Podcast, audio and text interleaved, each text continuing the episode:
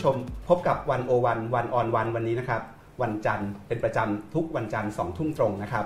วันนี้เราจะมาอ่านอนาคตสังคมไทยกันต่อครับ และวันนี้เราได้รับเกียรติจากรองศาสตราจารย์ ดรสิริพันธ์นกสวนสวัสดี หัวหน้าภาควิชาการปกครอง คณะรัฐศาสตร์จุฬาลงกรณ์มหาวิทยาลัย จะมาร่วมอ่านเลือกตั้ง 2561 กับเราครับ สวัสดีครับอาจารย์สิริพันธ์ สวัสดีค่ะอาจารย์ปกป้อง ขอบพระคุณอาจารย์มากครับที่ให้เกียรติมาคุยกัน เรื่องที่ เราคิดถึงเหมือนกันนะครับ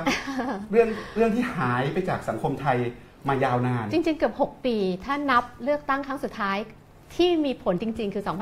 2554 การเลือกตั้งสมบูรณ์ครั้งสุดท้ายเนี่ยถ้าย้อนกลับไป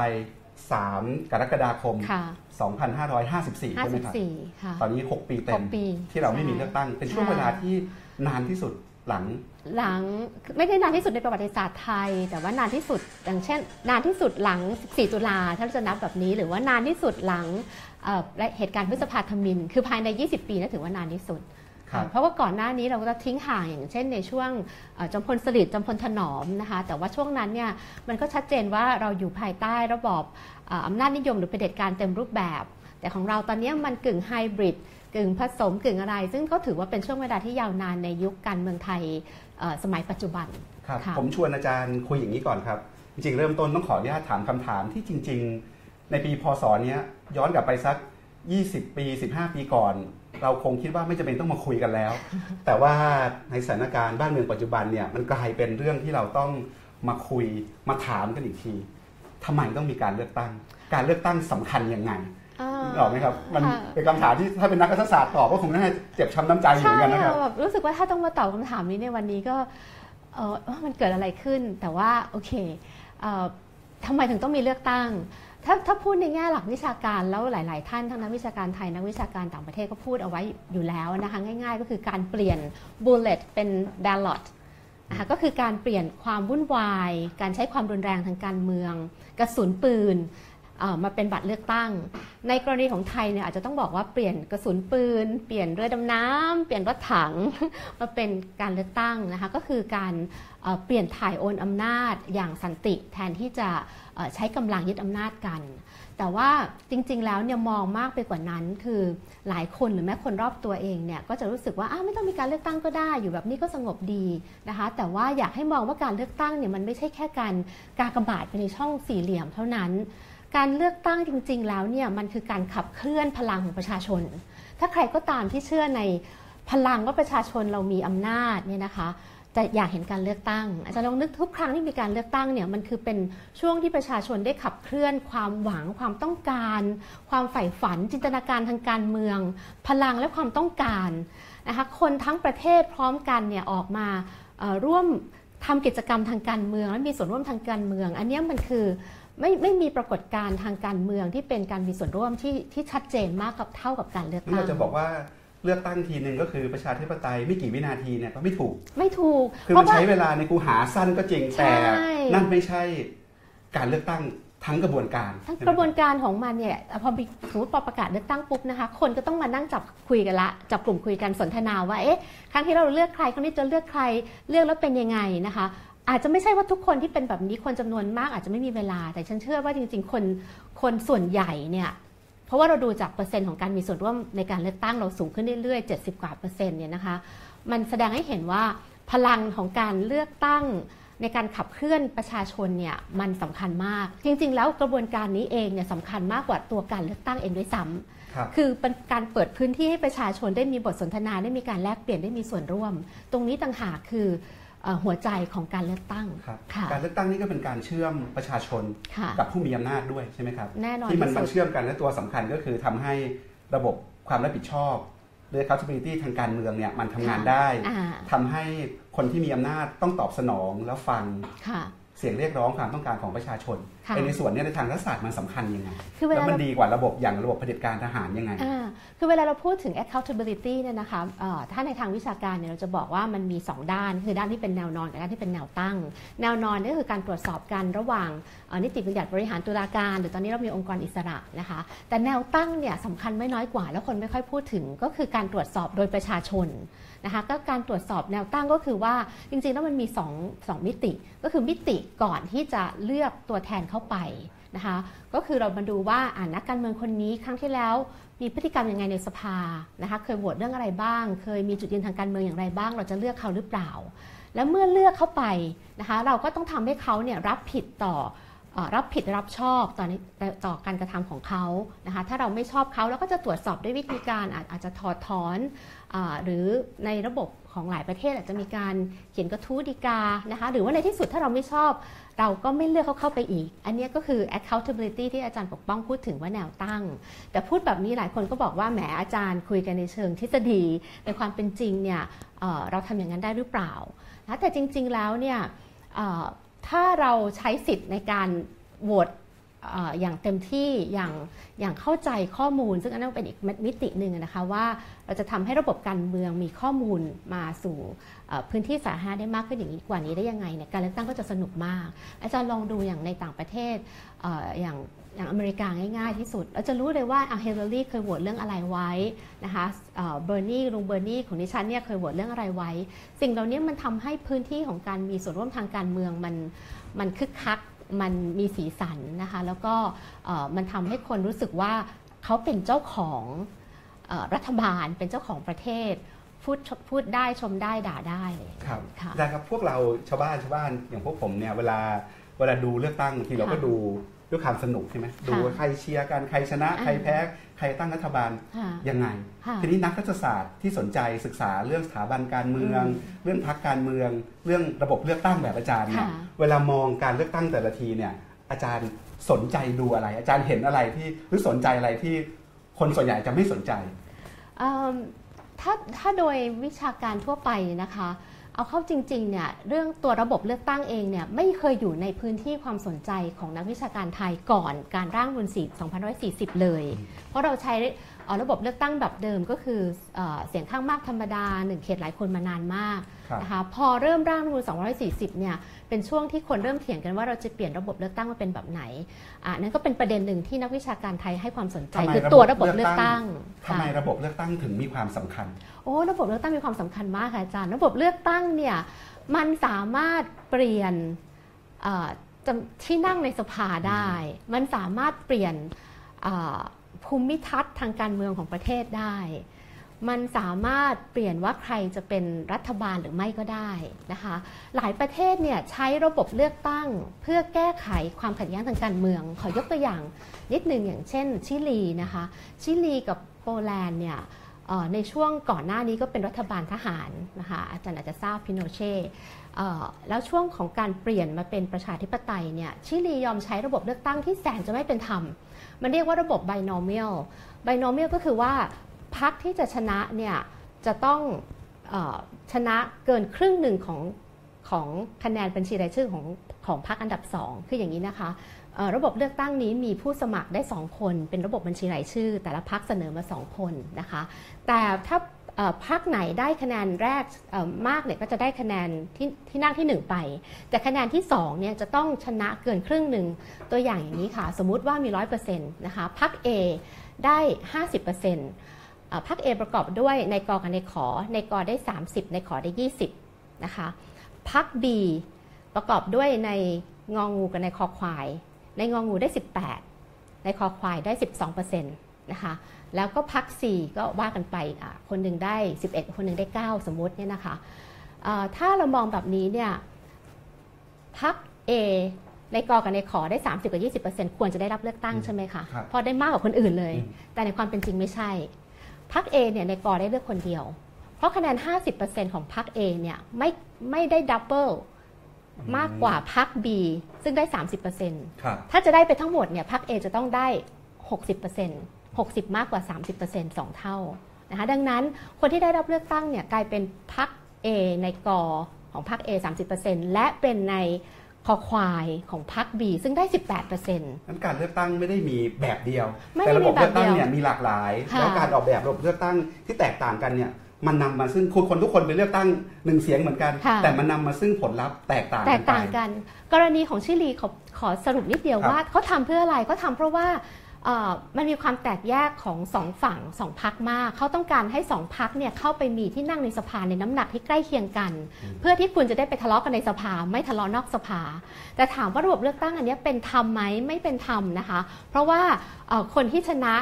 อาจจะไม่ได้เป็นคนที่ได้เสียงมากที่สุด แต่ว่าชิลีก็ยอมรับกับระบบเลือกตั้งที่ไม่เป็นธรรมและที่จะบอกก็คือว่าระบบเลือกตั้งของประเทศทั้งหลายในโลกเนี่ยอาจจะไม่ได้เป็นธรรมนัก แต่ว่ามันถูกคิดขึ้นมาเพื่อแก้ไขปัญหาบางประการของประเทศนั้นอันนี้เราพอสรุปได้ไหมครับค่ะว่าระบบเลือกตั้งที่ดีเนี่ยมันมีคุณสมบัติพื้นฐานที่มันใช้ในการตัดสินระบบเลือกตั้งต่างๆ ได้ได้เหมือนเหมือนๆกันไหมหรือว่ามันมันแล้วแต่เฉพาะประเทศเลย ถ้ามีระบบเลือกตั้งที่ดีมันควรจะควรจะมีเกณฑ์ขั้นต่ำอะไรยังไงๆ เกณฑ์ขั้นต่ำของระบบเลือกตั้งที่ดีในมุมของดิฉันเองเนี่ยนะคะแล้วก็อ้างอิงจากนักวิชาการอย่างซา t ต r รีเนี่ยเขาให้เกณฑ์ไว้ 2 ประการหนึ่งก็คือว่าเลือกมาแล้วจะต้องได้ตัวแทนของประชาชนในสังคมในสัดส่วนที่เหมาะสมนะคะไม่ใช่ว่าเลือกมาแล้วมีเฉพาะคนกลุ่มหนึ่งได้ คนรวยได้หรือว่า เป็นตัวแทนของคนกลุ่มใดกลุ่มหนึ่งเท่านั้น จะต้องเป็นตัวแทนของกลุ่มหลากหลายในสังคม โดยเฉพาะอย่างยิ่งในสังคมที่มีความแตกต่างทางเชื้อชาติศาสนาวัฒนธรรม ชนกลุ่มน้อยเนี่ยควรจะให้เข้ามามีที่นั่งด้วย อันนี้คือเกณฑ์อันดับหนึ่งอันดับสองในน้ำหนักที่เท่าเท่ากันก็คือเลือกตั้งแล้วจะต้องได้รัฐบาลที่สะท้อนเจตนารมณ์ของประชาชนและรัฐบาลนั้นก็ควรจะสามารถจัดตั้งได้ง่าย หมายความว่าอ่าเลือกมาแล้วก็รู้ว่าใครได้เสียงข้างมาก หรือจะมาร่วมรัฐบาลกันอย่างไรนะคะนี่คือเกณฑ์ทั่วไป แต่ว่ามันมีเกณฑ์อื่น ๆ อย่างเช่น ควรจะต้องเป็นระบบเลือกตั้งที่ส่งเสริมการสร้างสถาบันทางการเมือง อันนี้ก็เป็นเกณฑ์หนึ่งนะคะหรือว่าเป็นระบบเลือกตั้งที่เปิดโอกาสให้ คนกลุ่มน้อยอย่างเช่น ผู้หญิงมีที่นั่งในสภาอันนี่ก็คือเป็นเกณฑ์ทั่วไปที่ที่เรามองว่าอันนั้นคือระบบเลือกตั้งที่ดีนะคะแต่ขณะเดียวกันก็อย่างที่บอกว่า แต่ละประเทศเนี่ยมันมีประวัติศาสตร์ มีเงื่อนไขทางการเมืองและสังคมที่ต่างกัน หลายประเทศก็จะคิดระบบเลือกตั้งเพื่อที่จะมาแก้ไขปัญหาของตัวเองนะคะดังนั้นถามว่ามีระบบเลือกตั้งที่ดีที่สุดที่เหมาะกับทุกประเทศใช้ได้ across the board ไหมไม่มี มันอยู่ที่ว่าใน ประเทศหนึ่งๆเนี่ยเอ่อสถานการณ์ทางการเมืองเป็นอย่างไรเอ่อจะใช้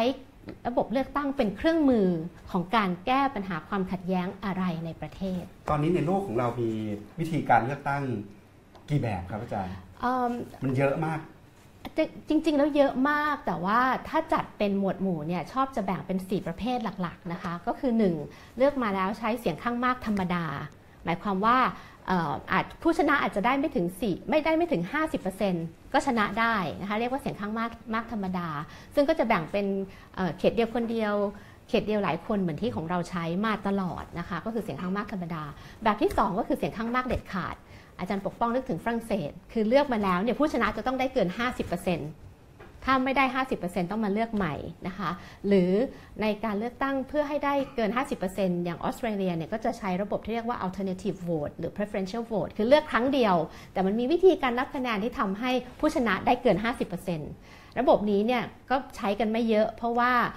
ถึงแม้จะมีความชอบธรรมมาก แต่ว่ามันอาจจะสิ้นเปลืองแล้วมันซับซ้อนนะคะ ระบบที่ 3 ก็คือ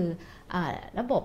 เลือกตั้งแบบสัดส่วนก็คือบัญชีรายชื่อนั่นเอง และระบบทีสี่4 ก็คือแบบผสมก็คือผสมบัญชีรายชื่อกับ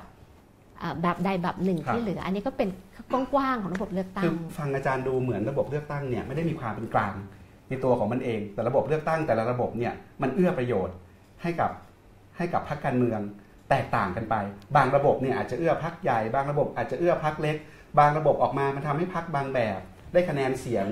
เกินเกินกว่าที่ควรจะได้ บางแบบต่ำกว่าที่ควรจะได้ ถูกต้องค่ะ ใช่เลยอาจารย์ปกป้องสรุปได้ดีมาก มันมันเราจะอธิบายมันยังไงครับอาจารย์คือ คือฟังดูเนี่ยมันมันมันเหมือนกับว่า ระบบเลือกตั้งที่ดีมันควรจะระบบที่แปลงเจตจำนงของประชาชนค่ะไปสู่ผลลัพธ์ก็คือที่นั่งในสภาสุดท้ายเนี่ยค่ะสอดคล้องต้องกันอ่าใช่ไหมครับใช่แต่ไอ้ใช่ระหว่างค่ะทางเนี่ยเมื่อมันผ่านโปรเซสทางการเมืองผ่านระบบเลือกตั้งแล้วค่ะไม่แน่ใจว่าผลเนี่ยมันจะออกมาเหมือนกับเจตจำนงของประชาชนเท่านั้นหรือเปล่า ประเด็นนี้ชัดเจนมากค่ะ คือจริง ๆ แล้วมันควรจะต้องแปลงเจตนารมณ์ของประชาชน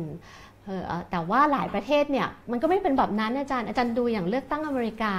เจตจำนงของประชาชนเลือกฮิลลารีแต่โดนัลด์ทรัมป์ได้เป็นประธานาธิบดี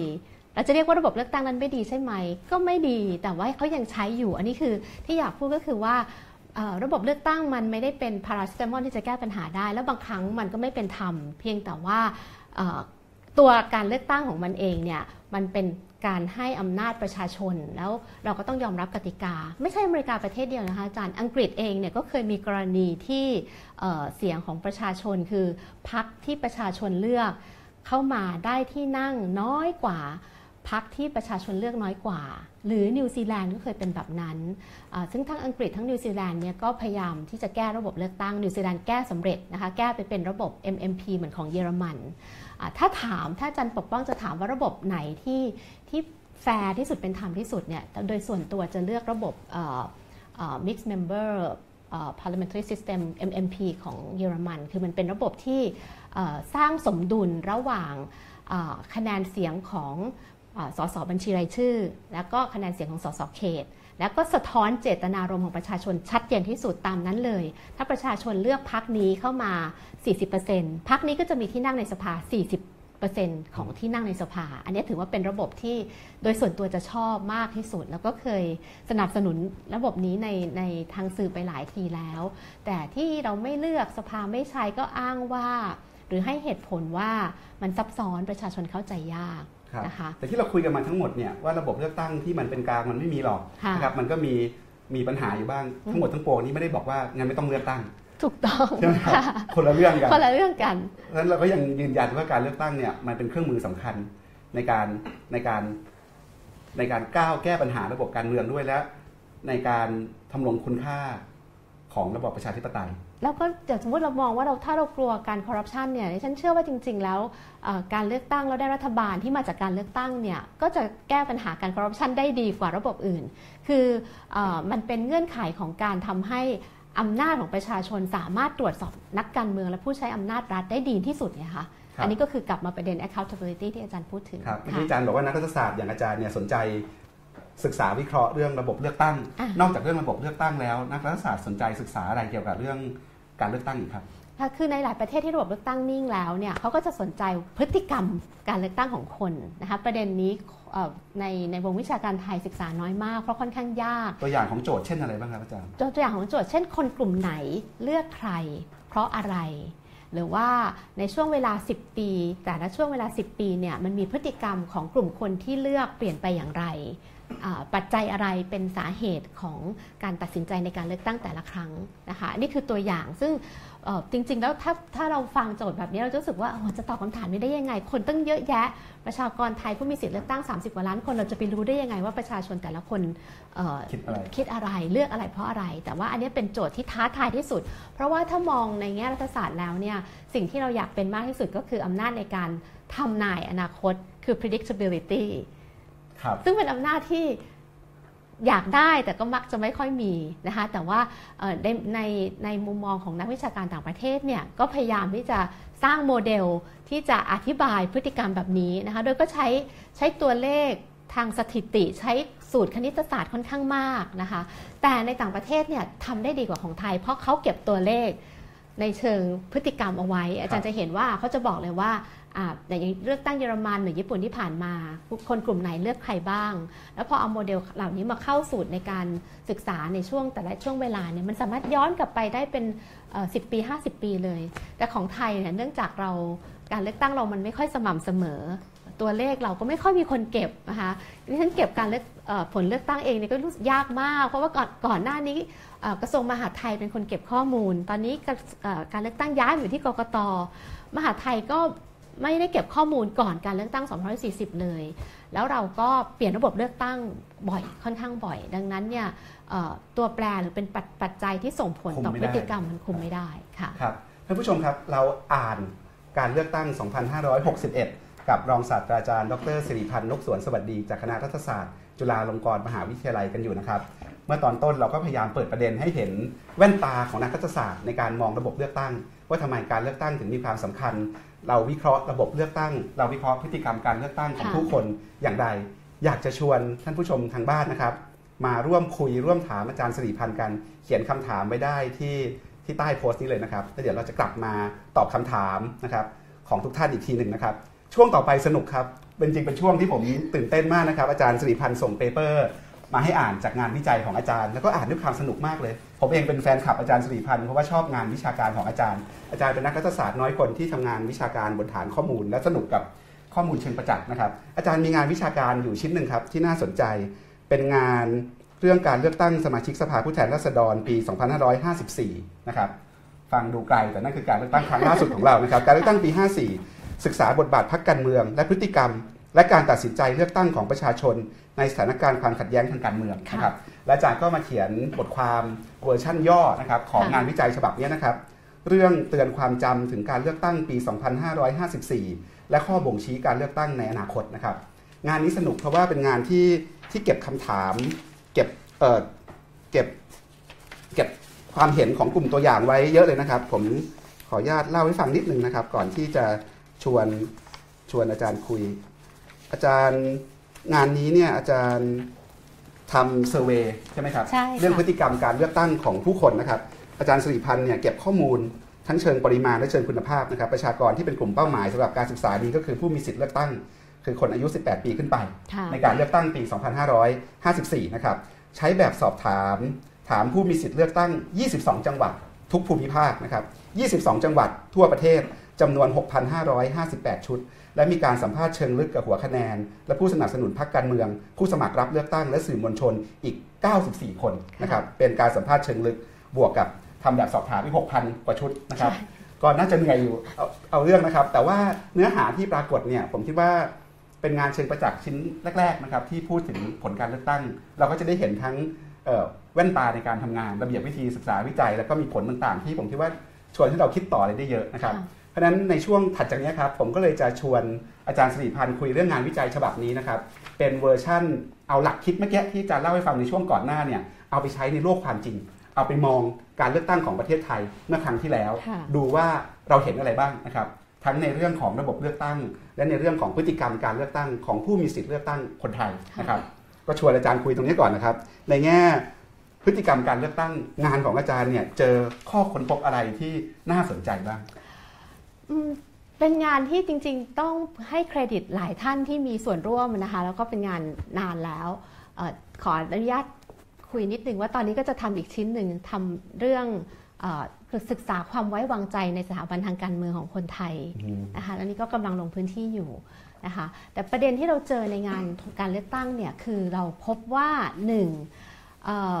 สังคมไทยและประชาชนไทยจำนวนมากเนี่ยได้เริ่มฟอร์มหรือพัฒนาเอ่อ การเมืองในเชิงอุดมการณ์มากขึ้น แต่พรรคการเมืองไม่สามารถปรับตัวทัน และไม่มีข้อเสนอในเชิงจุดยืนทางการเมืองที่เป็นจุดยืนเชิงอุดมการณ์อันนี้คือจุดหลักที่รู้สึกประประหลาดใจแล้วก็เสียดายสรุปอย่างนี้ได้ไหมครับ เรากำลังเดินหน้าไปสู่การเมืองเชิงนโยบาย ออกไปจากตัวบุคคล แต่นโยบายที่ว่าเนี่ยยังไม่ใช่เป็นนโยบายที่แตกต่างกันบนฐานของอุดมการณ์ ก็จะพูดแบบนั้นก็ได้ แต่ว่าขณะเดียวกันเนี่ยประเด็นว่าเรากำลังมุ่งหน้าไปสู่การเมืองเชิงนโยบาย ก็ไม่ค่อยแน่ใจ คืออันนี้ต้องต้องเรียนจริง ๆ ว่าอาจจะเป็นคนที่ระมัดระวังในการมีข้อสรุปจากข้อมูลที่ได้นะคะ เพราะว่ามันมีข้อมูลมันจะหลายด้านมากเวลาทำข้อมูลเชิงประจักษ์เนี่ยหลายหลายคนจะใช้ข้อสรุปว่าทุกวันนี้เราเลือกเพราะนโยบายนะคะแต่ว่าถ้าอาจารย์อ่านงานเนี่ยก็จะพบว่า มันมีประเด็นเรื่องตัวบุคคลครับในในพื้นที่เยอะอยู่เหมือนกันคือที่ผ่านมาเรามีค่ะระบบเลือกตั้ง 2 ระบบ คือระบบบัญชีรายชื่อใช่ไหมครับค่ะที่ปี 40 ใช้ทั้งประเทศเป็นเขตเลือกตั้งปี 50 เป็นกลุ่มเป็นกลุ่มจังหวัดค่ะใช่ไหมครับกับระบบเขต งานของอาจารย์จะบอกว่าถ้าเป็นบัญชีรายชื่อเนี่ยมันออกไปทางนโยบายแต่ถ้าเป็นระบบเขตเนี่ยยังขึ้นกับตัวบุคคลค่อนข้างเยอะ ใช่ แต่ขณะเดียวกันมันก็มีข้อมูลที่ว่าแม้แต่ในเอ่อระบบเขตเองเนี่ยคนจำนวนมากก็เลือกเพราะว่า ตัวผู้สมัครสังกัดพรรคที่ตัวเองชอบนะคะแล้วไม่ได้แยกขาดกันขนาดนั้นไม่ได้แยกขาดกัน แล้วถ้าเกิดจะเอาเข้าจริงๆเนี่ยทุกพักการเมืองเนี่ยเราจะพบว่าถ้าเอาคะแนนเขตมาเปรียบเทียบกับคะแนนบัญชีรายชื่อ ปรากฏว่าอย่างแม้แต่เพื่อไทยเนี่ยคะแนนบัญชีรายชื่อก็จะสูงกว่าคะแนนเขต นั่นแสดงว่าความนิยมในพักเนี่ยมีมากกว่าความนิยมในตัวบุคคลรวมกัน นะคะ แต่ประเด็นที่จะบอกว่าความนิยมในพักเนี่ยมันสะท้อนเป็นความนิยมเชิงนโยบายจริงหรือเปล่า อันนี้เป็นคำถามที่มี question mark ใหญ่ ความนิยมในพักอาจจะเป็นความนิยมในในตัวผู้นำพักนะคะในตัวผลงานของพักในอดีต ไม่ใช่ตัวนโยบายจริง ๆ อันนี้คือสิ่งที่ระมัดระวังที่จะใช้คำพูดแบบนี้ คือไม่อยากจะเป็นการสร้างการเหมารวม แล้วคิดไปว่าคนไทยโหวตเพราะตัวนโยบาย เพราะเอาเข้าจริง ๆ นโยบายของพรรคการเมืองจำนวนมาก ในการเลือกตั้งปี 54 เนี่ยเอาเข้าแทบจะไม่ได้ต่างกันนะคะ ดังนั้นเราจะบอกได้อย่างไรว่าเลือกเพราะนโยบาย เพราะตัวนโยบายมันไม่ได้ต่างกัน ประเด็นที่จะบอกก็คือว่าสังคมไทยเนี่ยมีประชากรจำนวนหนึ่งที่พร้อมจะเลือกด้วยจุดยืนอย่างเช่น ต้องการนโยบายในลักษณะที่เป็นสวัสดิการสังคม หรือว่านโยบายที่ ยังต้องการกระอ่ากระจายอำนาจหรือรวมอำนาจเลยก็ตาม แต่ว่าพรรคการเมืองเนี่ยยังไม่สามารถมีนโยบายในลักษณะนี้เพื่อเออดึงฐานคะแนนเสียงของตัวเองให้ให้ชัดเจนว่าเป็นเอ่อพรรคการเมืองที่แอบอิงนโยบายด้านใดด้านหนึ่ง อันนี้ครับคือที่อยากจะบอกเพราะว่าครับจะยังวันเจองั้นที่บอกในในงานของอาจารค่ะย์คนหนึ่งคนเมื่อเข้าคูหาเลือกตั้งเนี่ยค่ะเขามีกระบวนการตัดสินใจยังไงค่ะเวลาเขาไปเลือก เขตเดียวคนเดียวแล้วหกค่ะเขตเนี่ยค่ะเขาคิดอะไรในใจบ้างเวลาเขาไปเลือกบัญชีรายชื่ออมเขาคิดอะไรในใจบ้างอืมงานอาจารย์มีคำตอบตรงนี้ยังไงครับ คือมีตัวแปร 3 ตัวเวลาเลือกเลือกตั้งเอ่อสสเขตเนี่ยนะคะ อันที่หนึ่งเนี่ยถ้าเป็นวัยรุ่นจำนวนมากโดยเฉพาะในกรุงเทพเนี่ยอาจารย์เชื่อไหมคะว่า ไม่รู้จักผู้สมัครเลือกตามผู้ปกครอง เลือกตามครอบครัว แต่ถามว่าเขาตัดสินใจด้วยตัวเขาเองไหมอะก็ใช่แต่อิทธิพลที่เขาได้รับเนี่ยคือมาจากคนรอบข้างนะคะ ส่วนคนที่อยู่ในพื้นที่แล้วก็มีเอ่อ มีปฏิสัมพันธ์กับนักการเมืองบ้างเนี่ยก็จะตัดสินใจบนพื้นฐานของอการทำหน้าที่ของผู้สมัครคนนั้นในเขตเลือกตั้งของตัวเอง อย่างเช่น ได้เข้ามาช่วยเหลือดูแล หรือว่าถ้าเป็นในชนบทเองเนี่ยก็ปฏิเสธไม่ได้เรื่องเรื่องการอุปถัมภ์ดูแล ซึ่งสำหรับดิฉันมองว่าไม่ใช่เรื่องผิดบาปอะไรนะคะ ความสัมพันธ์ในเชิงอุปถัมภ์การดูแลเนี่ยเป็นเป็นพื้นฐานอย่างหนึ่งของของการตัดสินใจเลือกตั้งอยู่แล้ว แล้วก็ประเด็นที่ 3 ก็คือ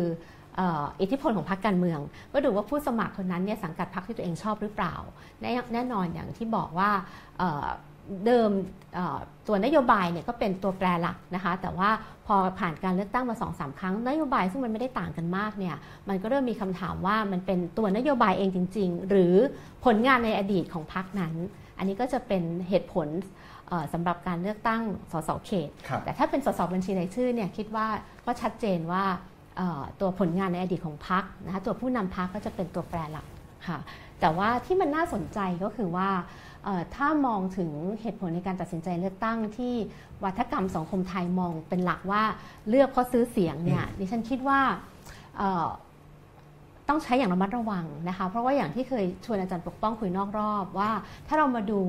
เอ่อคะแนนความแตกต่างครับที่พักการเมืองได้รับนะคะเอ่อในพื้นที่ เราขอมีงตัวหเลลายขจัให้งดูหวัดด้วยนะครับค่ะว่าเป็นตัวอย่างพื้นที่ตัวอย่างผลคะแนนที่มีความที่ผลการเลือกตั้งครับคือตัวอย่างผลการเลือกตั้งในเขต ในเขตภาคเหนือภาคใต้ค่ะใช่ไหมครับแล้วก็ภาคอีสานเป็นยังไง คือที่อยากชวนดูอย่างอ่าครับในภาคใต้เนี่ยนะคะ ถ้าเกิดว่าท่านที่ ติดตามเราอยู่เนี่ยจะเห็นว่าคะแนนของภาคใต้ท่านผู้เนี่ชยมดูกันไปด้วยนะครับค่ะที่ขึ้นหน้าจออยู่แน่นอนตทุกคนทราบว่าประชาธิปัตย์ครองพื้นที่ภาคใต้นะคะเราจะเห็นว่าคะแนนพักอันดับหนึ่งเนี่ยหกหมื่นกว่านะคะในขณะที่พักอันดับสองเนี่ยไม่ว่าจะเป็นเพื่อไทยภูมิใจไทยชาติไทยพัฒนาหลักพัน ความต่างนี่มันห้าหมื่นนะคะหรือว่าในพังงาเห็นไหมคะแปดหมื่นเก้า คือประเด็นอย่างนี้เนี่ยเอ่อภาคใต้เนี่ยชัดเจนนะคะภาคอีสานภาคเหนือก็มีลักษณะแบบลองนี้ดูข้อมูลทางภาคอีสานบ้างครับเป็นยังไงบ้างครับนี่นะครับคะแนนทางภาคอีสานคราวนี้สลับกันค่ะภาคใต้นี่ประชาธิปัตย์ทิ้งขาดใช่ไหมครัใช่ค่ะทางภาคเหนืออย่างจังหวัดสุรินทร์หนองคายหนองบัวลำพูมหาสารคามมุกดาหารยโสธรร้อยเอ็ดเนี่ยนี่ก็เป็นพรรคของเพื่อไทย เพื่อไทยก็หลักประมาณ3 3หมื่นปลายๆถึง5 0,000ค่ะนะครับแต่ความต่างเป็นใขณะที่หประมื่ชานธิปัตย์ก็เป็นหลัก หมื่นต้นๆค่ะหมื่นสองหมื่นใช่เพราะฉะนั้นคะแนนห่างกันหลายหมื่น ใช่ เพราะครับคะแนนห่างกันหลายหมื่นเนี่ยมันทำให้ฉันคิดว่าเอ่อผู้สมัครจะซื้อเสียงทำไม ในเมื่อคะแนนมันทิ้งสักขนาดนี้แล้วนะคะอันนี้ก็เป็นเป็นปัจจัยหนึ่งที่เวลาเราวิเคราะห์ว่าเอ่อการซื้อเสียงมีบทบาทแค่ไหนเนี่ยเอ่อนอกเหนือจากแบบสอบถามที่ทำอย่างที่อาจารย์ปกป้องได้เล่าให้ท่านผู้ฟังฟังแล้วเนี่ยเอ่อ คำถามของเราก็พบถามไปตรงๆเลยว่าคิดว่าการซื้อเสียงมีอิทธิพลต่อการตัดสินใจหรือไม่ ปรากฏว่าคนจำนวนมาก 80กว่าเปอร์เซ็นต์บอกว่าไม่มีอิทธิพลต่อการตัดสินใจนะคะ แต่ไม่ได้หมายความว่าเขาไม่ได้รับเงิน ไม่ได้หมายความว่าไม่มีการซื้อเสียงนะคะ แต่กำลังจะบอกว่าการซื้อเสียงไม่ได้เป็นตัวแปรในการชี้ขาด ซึ่งฐานคิดอันนี้มาจากการทำแบบสอบถาม และมาจากการคำนวณคะแนนความต่างกันของพื้นที่นะคะประเด็นนี้อยากจะพูดให้ชัด ๆ เลยนะคะว่า คนที่กลัวการเลือกตั้งด้วยเหตุผลว่าเอ่อเป็นการซื้อเสียงเข้ามาเนี่ยอยากจะให้พยายามเปิดใจกว้างและรับฟังว่าเอ่อมันมีข้อมูลอีกด้านหนึ่งที่บอกว่าการเลือกตั้งมันไม่ได้มันไม่ไปไกลกว่าเดิมแล้วใช่ที่การเลือกซื้อเสียงอาจจะมีผลในการตัดสินใจหรือมีผลในการชี้ขาดการเลือกตั้ง แต่ทุกวันนี้เนี่ยถึงแม้จะมีอยู่มันไม่มาได้กหรือน้อยเราก็รู้ค่ะแต่ว่ามันไม่ได้มีผลในการ มันไม่ได้เป็นตัวชี้ขาขาดใช่ แต่ว่าอันนี้ต้องบอกว่าต้องแยกการเลือกตั้งในระดับชาติกับออกจากการเลือกตั้งในระดับท้องถิ่นนะคะ การเลือกตั้งในระดับท้องถิ่นเนี่ยเนื่องจากตัวบุคคลมีความสำคัญมากแล้วก็มันไม่มีตัวแปรอื่นอย่างเช่นนโยบายหรือพรรคการเมืองเข้ามาเกี่ยวข้องเลย ดังนั้น การต่อสู้อย่างเข้มข้นระหว่างตัวบุคคลกับตัวบุคคลเนี่ยมันทำให้การซื้อเสียงยังเป็นเครื่องมือหลัก เพราะฉะนั้นปัจจุการบันได้สกับสผู้ชหมาหลงเนี่ยก็หลุดเข้าไปในเขตพื้นที่เอาเงินไปอย่างเดียวแล้วคิดว่าเงิน ไปซื้ออะไรได้โดยที่ไม่ได้มีผลงานเลยไม่ยากได้มีความมากผูกพันกับประชาชนเนี่ยยากที่ยาจะกเกิดขึ้มานกยากมากค่ะ ยากครับมาก ก็เมื่อกี้เราเราดูตัวอย่างทางภาคใต้ภาคอีสานภาคเหนือก็ค่ะเป็นแบบเดียวกันใช่ไหมภาคเหนือก็เป็นแพทแบบเดียวกันนะครับใช่อันนี้ค่ะก็อย่างเช่น จังหวัดแพร่ แม่ฮ่องสอนลำปางนะครับและลำพูนนะครับก็จะเห็นว่าคะแนนของพรรคเพื่อไทยก็ทิ้งขาดพรรคประชาธิปัตย์เป็นเท่าตัวเหมือนกันนะครับใช่ค่ะอันนี้เป็น pattern ปกติ อันนี้เป็น pattern ที่เห็นเมื่อการเลือกตั้งครั้งนี้นะคะ ก่อนหน้านี้ถ้าถ้าไปดูในการเลือกตั้งหลัง 40 ก็เป็นแบบนี้ไหมครับอาจารย์ การทิ้งขาดในในพื้นที่อย่างอีสานเหนือใต้ ตอนเพอเอิญตอนนั้นเนี่ยไม่ได้เอาตัวเลขมาดูมากขนาดนี้ แล้วก็ไม่แน่ใจว่ามันห่างขนาดนี้ แต่คิดว่าตอนการเลือกตั้งปี 50 จะไม่ห่างขนาดนี้ โดยดูจากเอ่อคะแนนของสองพักกันนะคะครับเอ่อแต่ว่าไม่ได้เอาคะแนนรายจังหวัดมานั่งดูครับค่ะแต่อีกอยากอีกโจทย์หนึ่งที่ค่ะที่อาจารย์เขียนในงานวิจัยที่น่าสนใจมากเลยอาจารย์บอกว่าการเลือกตั้งครั้งหลังๆเนี่ยโดยเฉพาะหลังจากรัฐธรรมนูญเอ่อ ปี 40 เนี่ยค่ะมันพาระบบการเมืองไทยอย่างอาจารย์บอกตอนต้นนะครับค่ะระบบเลือกตั้งเนี่ยมีส่วนในการเชฟภูมิทัศน์การเมืองไปข้างหน้าค่ะแล้วระบบเลือกตั้งของไทยตั้งแต่หลังปี 40 เป็นต้นมาเนี่ยอาจารย์ใช้คำว่าพาเมืองไทยไปสู่การเมืองแบบสองพักเด่นอ่าใช่ค่ะไหมครับมันมันเป็นยังไงครับอาจารย์สองพักเด่นก็คืออาสองพักหลักของเราเนี่ยคือเพื่อไทย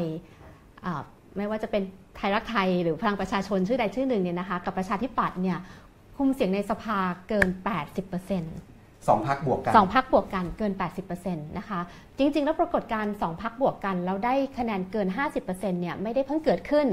เอ่อในสมัยคุณทักษิณเท่านั้นนะคะ จริงๆแล้วเกิดตั้งแต่ประมาณปี 2539 นะคะ ถ้าเกิดท่านผู้ชมดูกราฟที่เราจะโชว์ไหมคะ อันนี้ขึ้นอยู่แล้วนะอ่าครับนะคะ จะเห็นว่า คะแนนของสองพักที่รวมกันเนี่ยได้เกิน 60%เนี่ยมันเริ่มประมาณปี 2539 นะคะครับแล้วก็มันก็โดดสูงขึ้นมา 2554 2548 นะคะ 50 แล้วก็ 54 54 เนี่ยคือสูงมาก ประชาธิปัตย์บวกกับเอ่อเพื่อไทยเนี่ยรวมกันได้ 83%ที่นั่งในสภา อันนี้ครับคือความหมายว่า 2พักหลักเป็นเป็นเอ่อ two party dominant นะคะ แต่ว่าจริงๆ แล้วถ้าเกิดอาจารย์ปกป้องกับท่านผู้ฟังหลายคนย้อนกลับไปในช่วงประมาณปี 2548 ปีนั้นเนี่ยพักไทยรักไทยได้ที่นั่งชนะถล่มทลายคือ 377ครับหลายคนนักวิชาการจำนวนหนึ่งก็เคยใช้คำว่า one dominant party ด้วยซ้อืมำคือพักเด่นพักเดียวนะคะ แล้วก็หลายคนก็ทำให้เกิดคำถามว่า เอ๊ะ เรากลัวว่าเราจะกลายเป็นพักใหญ่ครอบงำเอ่อเหมือนในเอ่อ สิงคโปร์หรือว่ามาเลเซียหรือหลายประเทศแอฟริกาอะไรอย่างเงี้ยนะคะจริงๆ ถ้าประเด็นนี้เอาจริงๆเนี่ยหลายประเทศที่มี dominant party อย่างแม้แต่ญี่ปุ่นก็มีพรรคเอ่อ liberal democrat เนี่ยนะคะ LDP ก็ไม่ได้หมายความว่าจะไม่เป็นประชาธิปไตยนะนะคะแต่ของไทยเนี่ยเราก็กลัวกันมาก แล้วเราก็ใช้เงื่อนไขของตัวระบบเลือกตั้งนี่แหละค่ะอาจารย์มาทำให้ลดอิทธิพลของพรรคใหญ่ลง ดังนั้นถ้าพูดจริง ๆ แล้วเนี่ย ระบบเลือกตั้งของสังคมไทยเนี่ยมันถูกใช้เป็นเครื่องมือทางการเมืองอย่างเข้มข้น และมากที่สุดในช่วงเวลา 20 ปีที่ผ่านมาครับโดยส่วนตัวเนี่ยยังมองเลยนะคะว่าภูมิทัศน์ทางการเมืองไทยเอ่อที่มันเปลี่ยนตั้งแต่หลัง 2540 เนี่ย ส่วนหนึ่งเป็นผลจากระบบเลือกตั้งครับดิฉันยังเคยพูดกับนิสิตเลยนะคะว่าเอ่อสิ่งหนึ่งที่กิฟต์ไรส์สู่คุณทักษิณเนี่ยก็คือตัวระบบเลือกตั้ง อยากให้อาจารย์ขยายความตรงเนี้ยครับค่ะที่เห็นว่าอย่างถ้าเราบอกว่า ระบบสองพักเด่นเนี่ยมันเกิดขึ้นอย่างชัดเจนค่ะขยับจาก 5-60%เป็น 80%เนี่ยค่ะเพราะรัฐธรรมนูญฉบับปีอืม2540 นะครับรัฐธรรมนูญปี 2540 เนี่ยออกแบบระบบเลือกตั้งแบบไหนค่ะที่เอื้อให้มันมีพรรคการเมืองขนาดใหญ่ได้ประโยชน์ใช่ไหมครับ อันนี้ก็ค่ะให้อาจารย์เล่าให้ฟังจะได้พอเห็นภาพในเชิงอืมในเชิงรูปธรรมในชีวิตจริง แล้วพอมันเราคิดว่ามันมีมันเป็นปัญหาเราตอนทำรัฐธรรมนูญฉบับใหม่หลังรัฐประหารปี 2549 เนี่ยรัฐธรรมนูญ 2550 เนี่ย เราก็เลยออกแบบระบบเลือกตั้งในทางที่ตรงกันข้ามกันนะครับ มันมันออกแบบยังไง แล้วมันใช้ในทางปฏิบัติเพื่อไปลดทอนเอ่อความเข้มแข็งของสองพรรคใหญ่ยังไงค่ะรวมถึงเดี๋ยวช่วงที่3เนี่ยจะชวนคุยต่อ ไปถึงแล้วระบบเลือกตั้งของปี 2560 ล่ะ มันมันจะสร้างภูมิทัศน์ใหม่ทางการเมืองแบบไหนนะครับเริ่มไล่มาจากปี 40 นะครับ เราจะได้เห็นว่าระบบเลือกตั้งเนี่ยมันมันสำคัญยังไงทำไมเราถึงต้องมาคุยกันเรื่องเรื่องนี้วันนี้นะครับโอเคเอ่อ ถ้างั้นขออนุญาตเริ่มก่อน 240 นิดหนึ่งครับนะคะอย่างเช่นการเลือกตั้งปี 2538 2539 เนี่ย ตอนนั้นเราจะเป็นระบบเลือกตั้งที่เรียกว่าเสียงข้างมากธรรมดา1เขตหลายคนครับนะพอพูดแบบนี้เนี่ยปรากฏเด็กรุ่นนี้จำไม่ได้นะคะอาจารย์ไม่เคยเลือกตั้งในระบบคือนี้มีหนึ่งเขตมีสสสองคนบ้างสามคนสบ้าองงคนบ้างหนึ่งตั้งแต่หนึ่งคนสองคนสามคนครับเลยนะคะแล้วแต่ขนาดของของประชากประชากรค่ะ ถ้าอาสมมุติถ้าในจังหวัดนั้นเอ่อในในเขตนั้นมีสสได้3คน ประชาชนก็จะมี3เสียงครับ3เสียงที่จะเลือกใครก็ได้นะคะเลือกจากพรรคเดียวกันทั้งหมดก็ได้นะคะหรือว่าอ่าให้เอ่อ พรรคหนึ่งคนหนึ่งก็ได้นะคะ ซึ่งระบบเลือกตั้งแบบนี้เนี่ยทั่วโลกเขาไม่ค่อยนิยมใช้กัน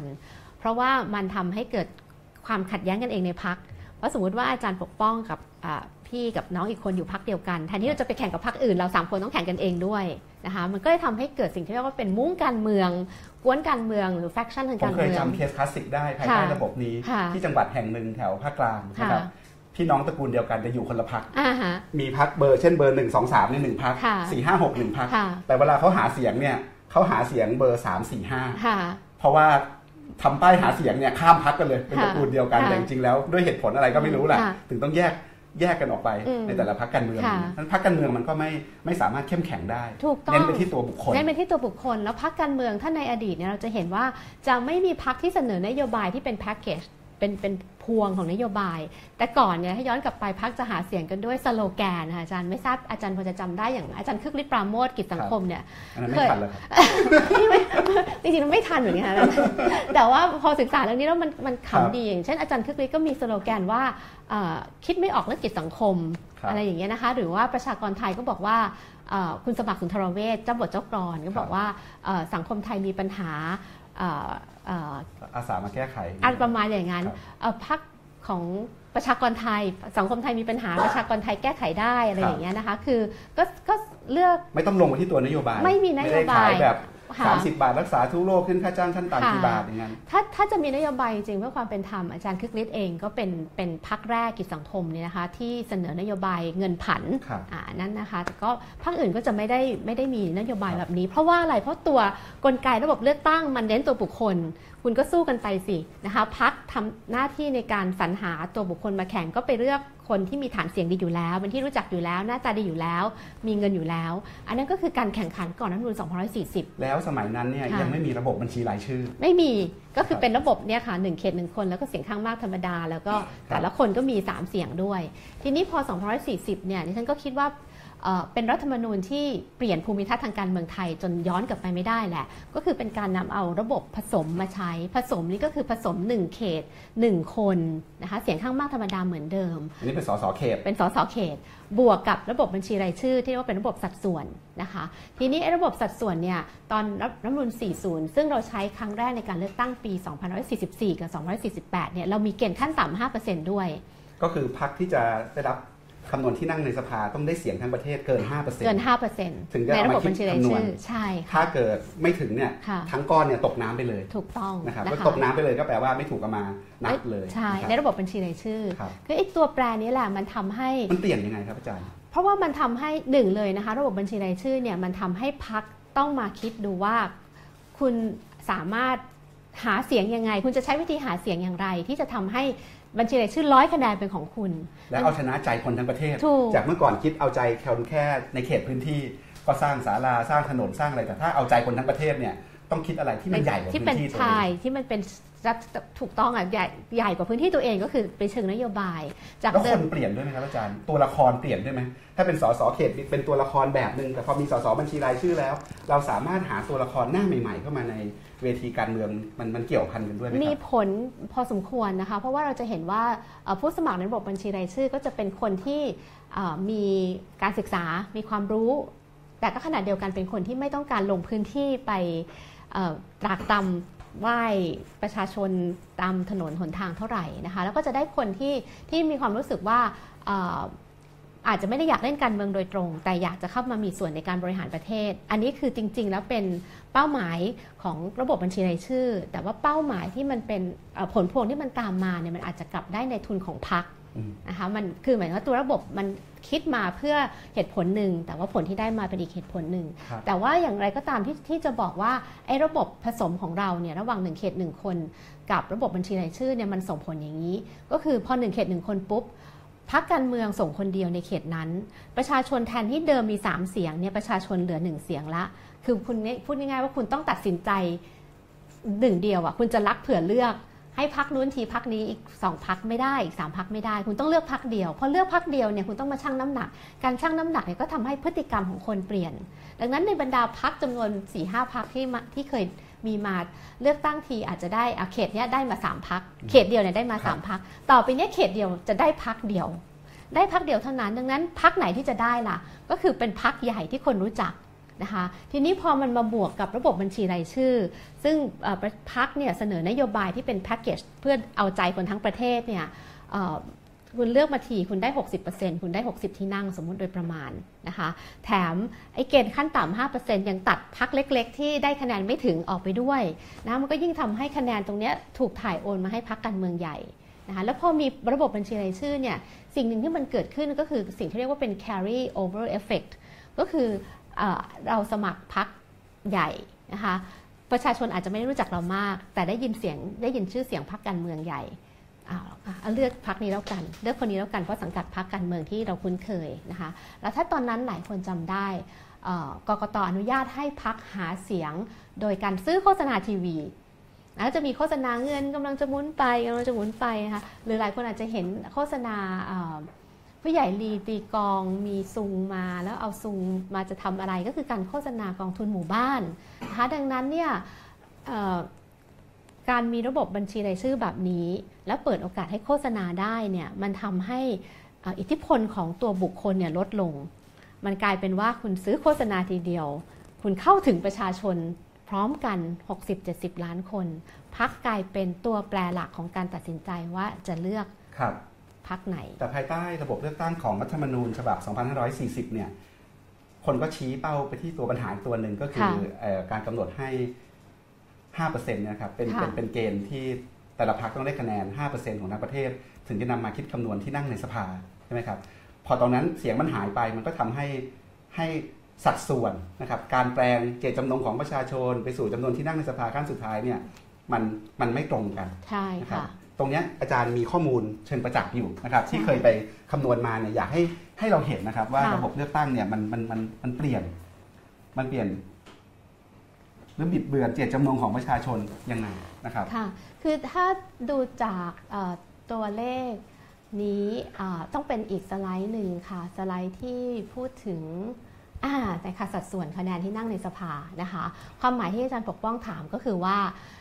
พักโดยปกติระบบเลือกตั้งที่ดีเนี่ยได้พักนั้นได้กี่เปอร์เซ็นต์ที่ประชาชนเลือก ก็ควรจะมีที่นั่งในสภา ตรงกับเปอร์เซ็นต์ที่ตัวเองเช่นได้ถ้ามีสส party list หนึ่งร้อยคนค่ะถ้าคุณได้คะแนนทั้งประเทศ 40%ก็ค่ะควรได้ที่นั่ง40ที่นั่ง 40 ที่นั่งในสภา อันนี้ใช่คือการการเปลี่ยนเปลี่ยนผ่านเจตจำนงของประชาชนค่ะไปสู่ที่นั่งในสภาแบบไม่บิดเบือนใช่บิดเบือนของผมหมายถึงค่ะ distortion ถูกในความหมายค่ะแบบนั้นนะครับค่ะทีนี้พอเรามาดูเอ่อคะแนนจริงๆเนี่ยนะคะจะเห็นว่าอย่างการเลือกตั้งปี 2548 เนี่ยนะคะไทยรักไทยปี 48 นะคะได้คะแนนที่ประชาชนเลือกใน ระบบบัญชีรายชื่ออในระบบเขตนะคะในระบบเขต 55%แต่ได้ที่นั่งในสภา 77%คือความต่างเนี่ยได้ที่นั่งเกินมาประมาณ 22 ที่นั่ง นี่คือความหมายของ disproportionality หรือความไม่ได้สัดส่วนกันของเจตนารมณ์ของประชาชนพูดง่าย ๆ ว่าระบบเลือกตั้งมันเอื้อให้พักใหญ่ได้เปรียบในเชิงกลไกของมันนะคะ หรือถ้ามาดูประชาธิปัตย์ในปี 48 นะคะ จะเห็นว่า ได้เปอร์เซ็นต์ที่นั่งประมาณ 24%ได้ที่นั่งในสภา 17 ที่นั่ง คือได้น้อยกว่าคะแนนที่ประชาชนเลือกนะคะ โดยตัวระบบเขตเลือกตั้งเนี่ยของแทบทุกประเทศทำถ้าทำออกมาแล้วจะเป็นแบบนี้หมด คือพักใหญ่ได้เปรียบนะคะ จะเห็นว่าทุกพักนะคะเอ่อชาติไทย มหาชนค่ะภูมิใจไทยนะครับ คือติดลบหมดเลย จะมีเฉพาะพักไทยรักไทยพักเดียวที่เป็นคะแนนเป็นบวกนะคะทั้งปี 2548 และ 2554 นะคะระบบเลือกตั้งมันไปทำงานยังไงครับ มันถึงทำให้เกิดเกิดที่นั่งเกินจริง ที่นั่งต่ำกว่าความเป็นจริงได้ เพราะว่าเอ่อมันมันทำงานยังไงก็เพราะว่า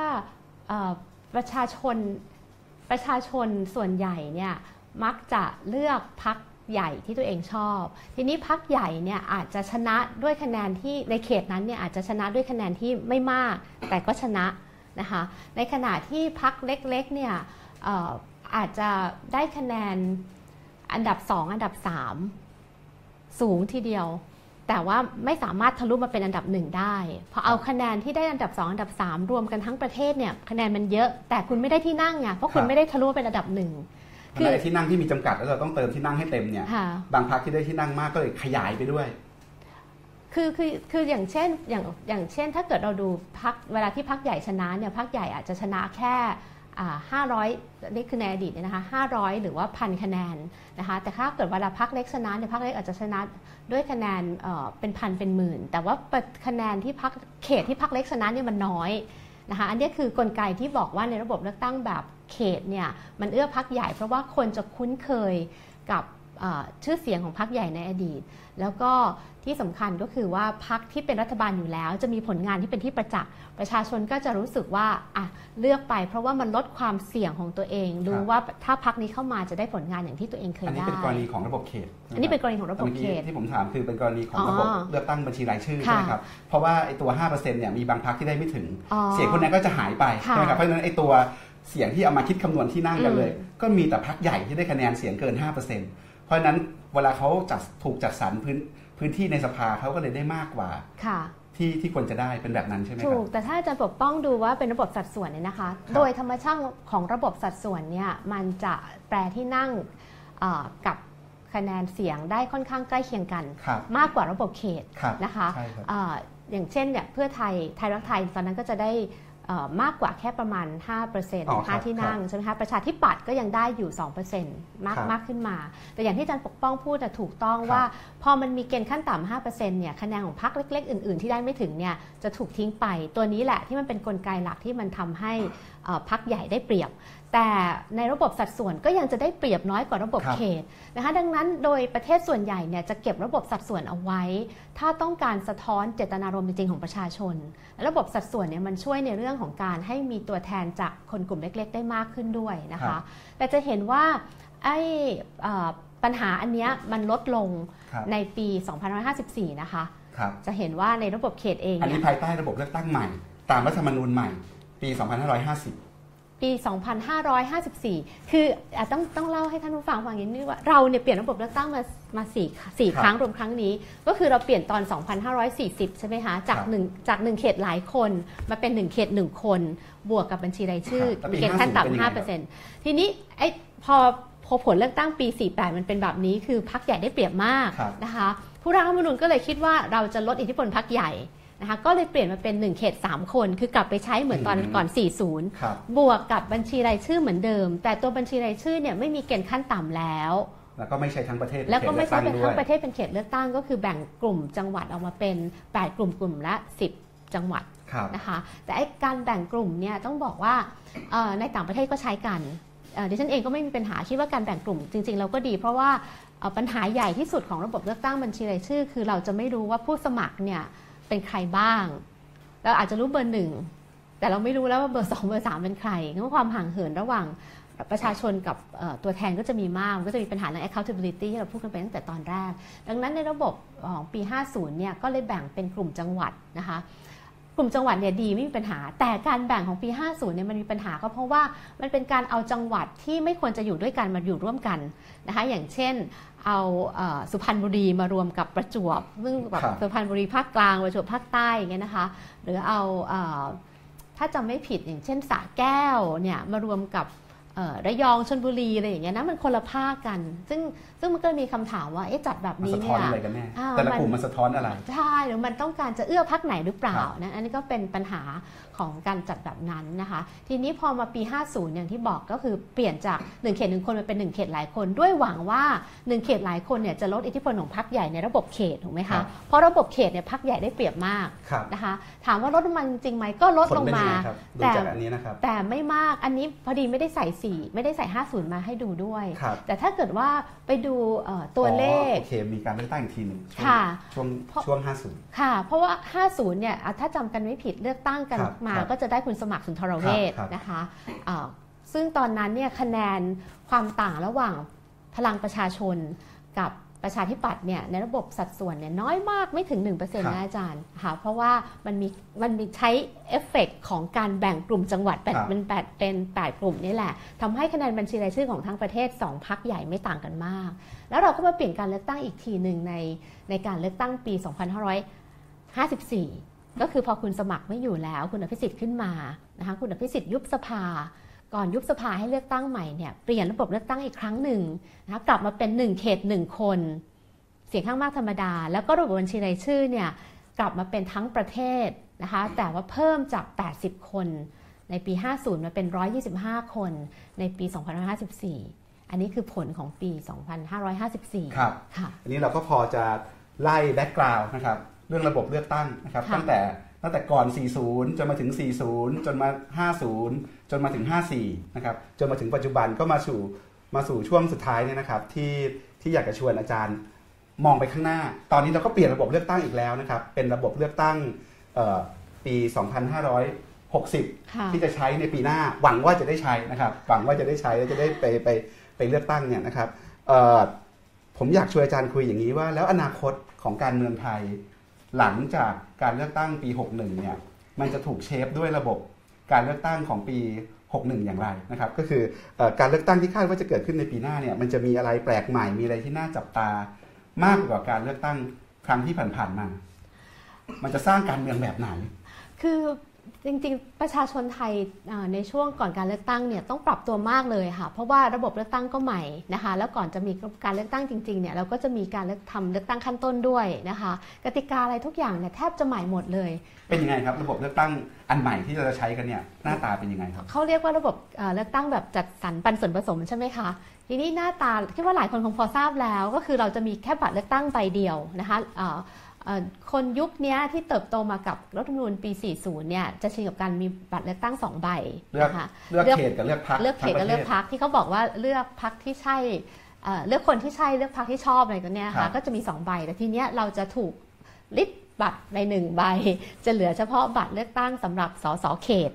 นะคะ ดังนั้นเราจะไม่สามารถเลือกบัญชีรายชื่อได้ คือมีระบบบัญชีรายชื่ออยู่ค่ะแต่เราเนี่ยไม่มีสิทธิ์เลือกโดยตรงบัญชีรายชื่อ เราไปเลือกสสเขต ขอใช้ว่าไม่ใช่ระบบบัญชีรายชื่อ มีสสบัญชีรายชื่อ แต่ไม่ไม่ใช่ใช่ระการบบเลือกตั้งบัญระบบบัญชีชีรายรายชื่ชื่ออเพราะเราไม่ได้เลือกตั้ง เพราะเราไม่ได้เลือก เพราะมันไม่ได้เป็นระบบแล้วมันเป็นยังไงครับ เราเดินเข้าคูหา เราไปการหนึ่งหนึ่งบัตรที่เป็นบัตรสสเขตค่ะแล้วกระบวนการมันจะเป็นยังไงต่อครับ เราเลือกสสเขตใช่ไหมคะ แล้วก็สมมุติเราอยู่ในเขตอ่าพญาไทอ่า สสที่ได้คะแนนสูงสุดในเขตพญาไทก็ได้รับได้รับการเลือกตั้งไป ซึ่งสสเขตเนี่ยจะมี 350 คนนะอีก 150 คนเป็นบัญชีรายชื่อที่พักเสนอมาอ่าพักจะเสนอมา1ถึง150 หรือถ้าพักเล็ก ๆ อาจจะเสนอมาแค่ 1 คนหรือ 10 คนก็ได้ไม่เป็นไร คะแนนของสสบัญชีรายชื่อ จะถูกคำนวณจากสสเขตของพักนั้นทั้งประเทศคือเขาจะเอาคะแนนที่เราไปเลือกสสเขตนั่นแหละค่ะ ไปคำนวณค่ะบัญชีรายชื่อต่อ ใช่ เราลองดูสไลด์เอ่อคะแนนของระบบสัดส่วนก็ได้นะคะ อย่างเช่นเอ่อทั้งหมดเนี่ยก็จะเอาคะแนนขอสงไลด์ไหนครับอาจารย์สไลด์ที่เป็นสีสีๆค่ะ ลงมานิดหนึ่งอ่านี่ค่ะ อันนี้จะเป็นเอ่อระบบเลือกตั้งที่ใช้ฐานคิดของเออการเลือกตั้งปี2514เป็นเป็นเป็นตัวคำนวณนะคะ ซึ่งมันอาจจะไม่ได้เหมือนนี้เป๊ะนะคะ โดยเฉพาะอย่างยิ่ง คืออาจารย์ทดลองด้วยการใช้ผลเลือกตั้งปี 54 ปีที่ผ่านเนี่ยมานะครับล่าแล้วสุเราดมาคิดว่าถ้าเกิดเรามาใช้ระบบเลือกตั้งปัจจุบันเนี่ยค่ะจะได้เท่าไหร่น้ตจะเป็นยังไง สัดส่วนสสมันจะเปลี่ยนไปยังไงใช่ไหมครับใช่ค่ะครับและอันนี้เป็นตัวเลขที่ที่อยากจะชวนดูนะคะ แต่ว่าโดยวิธีคิดก็คือว่าอะอย่างเช่นสมมติเพื่อไทยครั้งที่แล้วเนี่ยเอาคะแนนระบบเขตนะคะ ได้ประมาณ 14 ล้าน ไม่ใช่ระบบบัญชีรายชื่อ เพราะว่าไม่มีสสบัญชีรายชื่อแล้ว เพื่อไทยได้ 14 ล้านก็จะเอามาคิดว่า 14 ล้านเนี่ยเป็นกี่เปอร์เซ็นต์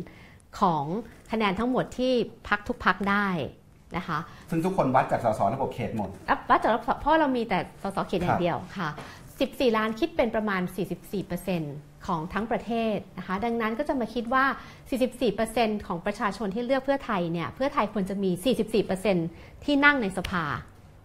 มีที่นั่งในสภาสิเท่ากับ 44%เท่ากับที่ประชาชนเลือกนะคะเอ่อดังนั้น 44%คิดเป็นประมาณ 204 ที่นั่ง เมื่อเพื่อไทยได้สสเขตไปแล้วเอ่อ204 ที่นั่งนะคะ ก็จะเอาโทษทีค่ะ 44%เนี่ยคิดเป็น 225 ที่นั่ง ถ้าเกิดใครอยู่ทางบ้านมีอยากจะยางไปด้วยก็ได้นะคะ คิดเป็น 225 ที่นั่งนะคะอะดังนั้นเมื่อเพื่อไทยได้สสเขตไปแล้ว 204 ที่นั่ง ก็จะได้ที่นั่งในระบบบัญชีรายชื่อเพิ่มเป็น 21 ที่นั่งครับบวกกันแล้วก็จะได้ 225 ที่นั่ง คือระบบบัญชีรายชื่อเนี่ยมีหน้าที่ไปเติมให้เต็ม ใช่ค่ะ เป็นทดแทนคะแนนสสเขตที่เหลือ เพราะฉะนั้นเราใช้คะแนนสสเขต แล้วไปดูว่าแต่ละพักเนี่ยได้คะแนนสสเขตเป็นกี่เปอร์เซ็นต์ของค่ะคะแนนรวมทั้งหมดของค่ะทั้งประเทศค่ะนะครับเราจัดสรรไปตามนั้นนะครับค่ะแล้วก็ดูว่าแล้วพักนั้นเนี่ยได้สสเขตไปแล้วกี่คนนะครับถ้ายังได้น้อยกว่าก็เอา สสบัญชีรายชื่อเนี่ยไปเติมใช่ค่ะ ให้เต็ม หลักคิดเป็นแบบนั้น หลักคิดเป็นแบบนั้น ซึ่งหลักคิดนี้เนี่ยจะคล้ายกับหลักคิดของระบบเลือกตั้งของเยอรมันคือ MMP แต่ว่าในระบบเลือกตั้มังนเยอรต่างมันกันยังไงจะถามอาจารย์อยู่เนี่ยเขามี 2 ใบอะเขาเอาค่ะมาไม่หมดตรงไหนเขาเขาของของเยอรมันเขามี 2 ใบ ก็คือประชาชนเลือกสสเขตใบหนึ่งแล้วก็เลือกสสบัญชีรายชื่อใบหนึ่งนะคะเอ่อเวลาที่เยอรมันคิดเนี่ยก็จะเอาฐานคิดของสสบัญชีรายชื่อ ทั้งประเทศมาเป็นตัวคิด ประเด็นตรงนี้มันคืออย่างนี้ค่ะ มันต่างกันยังไงครับ คือเพราะเวลาที่เราเลือก2ใบเนี่ยคือเยอรมันเขาถ้าเกิดอาจารย์ทราบเยอรมันจะเป็นประเทศที่คิดละเอียดมาก แล้วเขาเป็นระบบผสมที่เขาต้องการ the best of the two worlds คือดีที่สุดทั้งสองสองแบบ หมายความว่าประชาชนยังมีสสเขต ที่มาดูแลสารทุกข์สุขดิบ มีความใกล้ชิดในพื้นที่ ในขณะเดียวกันสสบัญชีรายชื่อทำให้พักมีแรงจูงใจที่จะเสนอนโยบายที่เป็นรูปธรรมกับคนทั้งประเทศ มีแนวโน้มที่จะกดดันให้พักสร้างความเป็นสถาบันทางการเมือง คือเลือกตั้งกันทีคุณเลือกพักใช่ไหมพักมีความสำคัญด้วย ดังนั้นอันนี้เป็นการผสมระหว่างข้อดีของสสเขต และข้อดีของสสระบบบัญชีรายชื่อเข้าไปด้วยกัน และที่สำคัญประชาชนเนี่ยมี 2 ใบ ก็คือเราชอบพักไหนเราก็เลือกพักนั้น แล้วเราชอบสสคนไหนเราก็เลือกสสคนนั้น เราก็ได้ได้สิทธิ์2 choice ได้โอกาสที่จะ ไม่ต้องมาตัดสินใจว่าเราจะเลือกสสคนนี้ แล้วเราไม่ชอบว่าเขาสังกัดพักนี้ เราไม่มีโอกาสเลือกเลยเพราะว่าพักเป็นคนเสนอมาสมมุติว่าพี่อาจจะเลือกอาจารย์ปกป้อง แต่พี่ไม่ชอบพักที่อาจารย์ปกป้องสังกัดอะเอ๊ะแล้วจะทำยังไงดีจะยังจะเลือกอาจารย์ปกป้องอยู่ไหมหรือไปเลือกพักอื่นที่เราชอบมากกว่า แล้วที่สำคัญเนี่ยการเลือกตั้งครั้งนี้บอกให้แต่ละพักเสนอชื่อนายกรัฐมนตรีมาสามชื่อ สมมุติว่าอาจารย์ปกป้องสังกัดพักพักชอบนอน นะคะพี่ไม่ชอบพักชอบนอนแต่ชอบอาจารย์ปกป้องพี่จะเลือกไหม แถมพักชอบนอนดันเสนอ ชื่อนายกรัฐมนตรีที่พี่ไม่ชอบเลย พี่ยังจะต้องเลือกอาจารย์ปกป้องอยู่หรือเปล่า จะเห็นว่าระบบจัดสรรเป็นส่วนผสมของไทยเนี่ยค่อนข้างจะจำกัดโอกาสที่ประชาชนจะแสดงเจตจำนงจริง ๆ ออกมา ของเยอรมันที่อาจารย์บอกว่าเขาพยายามจะหา the best of two worlds ใช่ไหมครับของใช่เรานี่จะเป็น the worst of two worlds นะค the รับ worst of everything ถ้าอย่างเคสเยอรมันนี่เขามีฐานคำนวณยังไงเขาใช้ระบบบัญชีรายชื่อเป็นตัวคำนวณเป็นตัวคำนคำนววณณสัดส่วนนี่แหละใช่ไหมครับ ใช่ค่ะแล้วก็มาดูว่าได้สสเขตไปแล้วกี่คน ใช่ แล้วก็ไปเติมให้เต็ม ใช่ค่ะแต่มันเติมให้เต็มคนละแบบกับของไทยนะ ถูกต้อง เพราะของไทยเนี่ยไม่ได้ไปเลือกสสบัญชีรายชื่อต่างหาก ค่ะ เราใช้เราใช้ แล้วใช้สสเขตเป็นสสฐานเขตเป็นฐาน เป็นฐานคิด ซึ่งมันเปลี่ยนไปหมดเลยนะครับ ใช่วิธีคิดแบบนี้มันเปลี่ยนไปจากโมเดลที่เยอรมันที่เราอยากจะไปไปใช้ตามเขาเนี่ย มันเกิดขึ้นมายังไงแล้วไอ้ Thai way นี่มันมาอย่างไง มันงอกมาจากไหน อันนี้ก็ไม่ทราบเขาเท่าที่ถามดูเราก็ใช้คืออะไรว่าคิดมาจากมามายังไงมาจากเอ่อเอ่อเจ้าเขาเรียกอะไรครับประธานกกตเอาไม่แน่ใจดีกว่าครับคือมาจากทางเอ่อกกตนะคะเป็นคนเสนอโมเดลเข้าไป แต่ว่าตัวบุคคล ก็ไม่แน่ใจแต่ถ้าถามดิฉันเนี่ยดิฉันก็ก็ให้เครดิตนะทึ่งในในความพยายามที่จะคิดหากลไกนี้ขึ้นมา แต่ประเด็นเนี่ยมันมีคำถามเยอะว่าคิดมาแบบนี้เนี่ยผลของมันคืออะไร ท่านเข้าใจผลของมันหรือเปล่าครับนะคะเพราะว่าอย่างเช่นเยอรมันเนี่ยมันชัดเจนว่าเขายังต้องการให้ระบบพักการเมือง มีความเป็นสถาบันและเข้มแข็งนะคะจะเห็นว่าเยอรมันยังเก็บ เกณฑ์ขั้นต่ำเอาไว้ที่5%นะคะแถมยังยังมีเกณฑ์ด้วยว่าถ้าเกิดพักไหนได้ไม่ถึง 3 คนหรือได้ไม่ถึง5%เนี่ยคุณก็จะไม่มีสิทธิ์ได้รับการจัดสรรที่นั่งในสภา คือพูดง่ายๆว่าต้องการให้พักมีสร้างฐานความความแข็งแกร่งของพัก แล้วก็มีสสจำนวนมาก ไม่ใช่ให้มีพักเล็กพักน้อยเบี้ยหัวแตกนะคะอันนี้ก็คือประประเด็นที่ชัดเจน ทีนี้พอมาเป็นแบบของไทยเนี่ยจารย์ลองนึกดูว่าผลของมันจะเป็นยังไงนะคะในเมื่อคุณเน้นตัวบุคคล คุณไม่ได้สนใจความเป็นพักแล้ว พักจะได้รับการจัดสรรก็คือเมื่อตัวบุคคลหรือสสนั้นเนี่ยเป็นเศษที่เหลือนะคะ ยิ่งถ้าเกิดมันเป็นฐานคิดเดียวกันเนี่ยยิ่งถ้าเกิดมีพักนั้นได้สสเขตมาก สสบัญชีรายชื่อจะลดลง เพราะคะแนนมันถูกหักไปแล้วในสสเขตถูกไหมคะ ดังนั้นมันก็จะเกิดความย้อนแย้งกันเอง ระหว่างสสเขต และสสบัญชีรายชื่อของพักนะคะ ประการที่สองเนี่ยถ้าเกิดอาจารย์เป็นหัวหน้าพักการเมือง อาจารย์อยากได้คะแนนมาคำนวณเยอะๆ อาจารย์จะทำยังไง ครับ อาจารย์ก็ต้องไป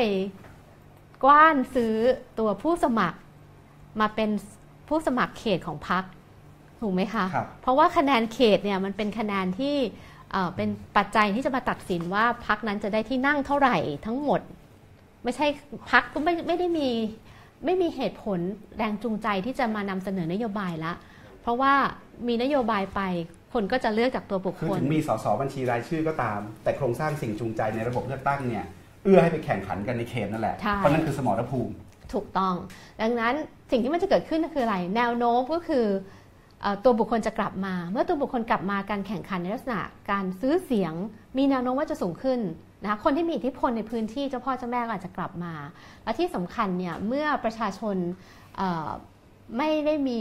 ตัวเลือกในเชิงนโยบายนะคะพักก็จะยิ่งอ่อนแอพักจะไม่มีความจูงแรงจูงใจเลยที่จะมาเสนอนโยบาย เพราะว่าเอ่อยุทธศาสตร์หลักของพักเนี่ยจะกลายเป็นว่าจะหาใครมาสมัครเพื่อที่จะเอาเออคะแนนของผู้สมัครเขตมา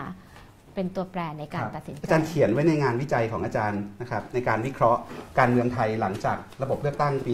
2560 เนี่ยว่า ระบบเลือกตั้งตามรัฐธรรมนูญ 2560 เนี่ย ระบบจัดสรรปันส่วนผสมที่ว่าเนี่ย เป็นระบบที่ให้โบนัสกับคนแพ้อืมเอื้อประโยชน์ให้พักกลาง ลงโทษพักอันดับหนึ่งที่ค่ะชนะเลือกตั้ง พักกลางก็จะมีอำนาจต่อรองเข้าร่วมรัฐบาลสูงนะครับค่ะในขณะที่พักเล็กๆ เนี่ยยิ่งเสียเปรียบค่ะเพราะว่าต้องส่งสสเขตถึงจะได้บัญชีรายชื่อใช่ถ้าไม่ส่งสสเขตทั้งประเทศเนี่ยคุณไม่มีสิทธิ์เลยที่จะได้สสบัญชีรายแน่ชื่นออนถ้าอาจารย์ยังรู้อย่างพักรักประเทศไทยของคุณชูวิทย์ซึ่งแต่คุณคุณชูวิทย์ก็คงไม่มีสิทธิ์ ลงสมัครรับเลือกตั้งนะตามเกณฑ์กติกาของรัฐธรรมนูญใหม่ แต่ว่าพักแบบเนี้ยจะไม่มีโอกาสลืมตาอ้าปากได้เลยนะคะเอ่อในทางปฏิบัติเนี่ยไม่ใช่เรื่องไม่ใช่เรื่องง่ายที่พักจะไปหาผู้สมัครมาลงในนามพักได้ครับถ้าพักนั้นไม่มีโอกาสจะชนะ เพราะว่ามันมีต้นทุนอยู่นะคะดังนั้นพักเล็กๆ ยากมากที่จะที่จะหาผู้สมัครมาเอ่อระดมได้ แต่ถ้าเกิดมาดูดูผลการเลือกตั้งจริงๆเนี่ยจะเห็นว่าในระดับสสเขตเนี่ยนะคะในครับในในสไลด์ที่เป็นสีอะนะคะ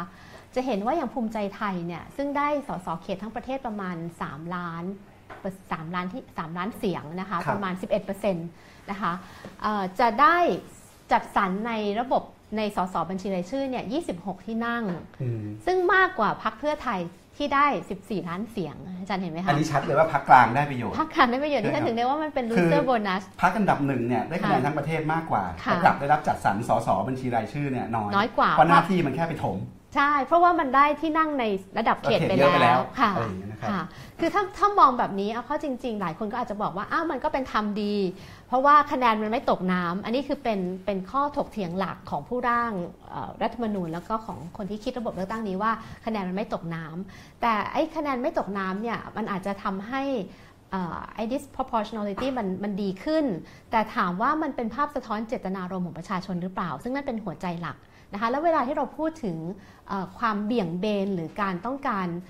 ให้มีสัดส่วนของตัวแทนในสภาที่หลากหลายเนี่ยเรากำลังพูดถึงตัวแทนที่เป็นเชิงอัตลักษณ์ของกลุ่มคนต่างครับๆนะคะอย่างเช่น คนกลุ่มน้อยผู้หญิงเอ่อคนพิการนะคะหรือผู้สูงวัยหรือว่าคนที่มีอาชีพหลากหลายที่ไม่ใช่เฉพาะในทุนพักครับนะคะ แต่ระบบนี้เนี่ยพักขนาดกลางได้ประโยชน์ แต่ถามว่าพักขนาดกลาง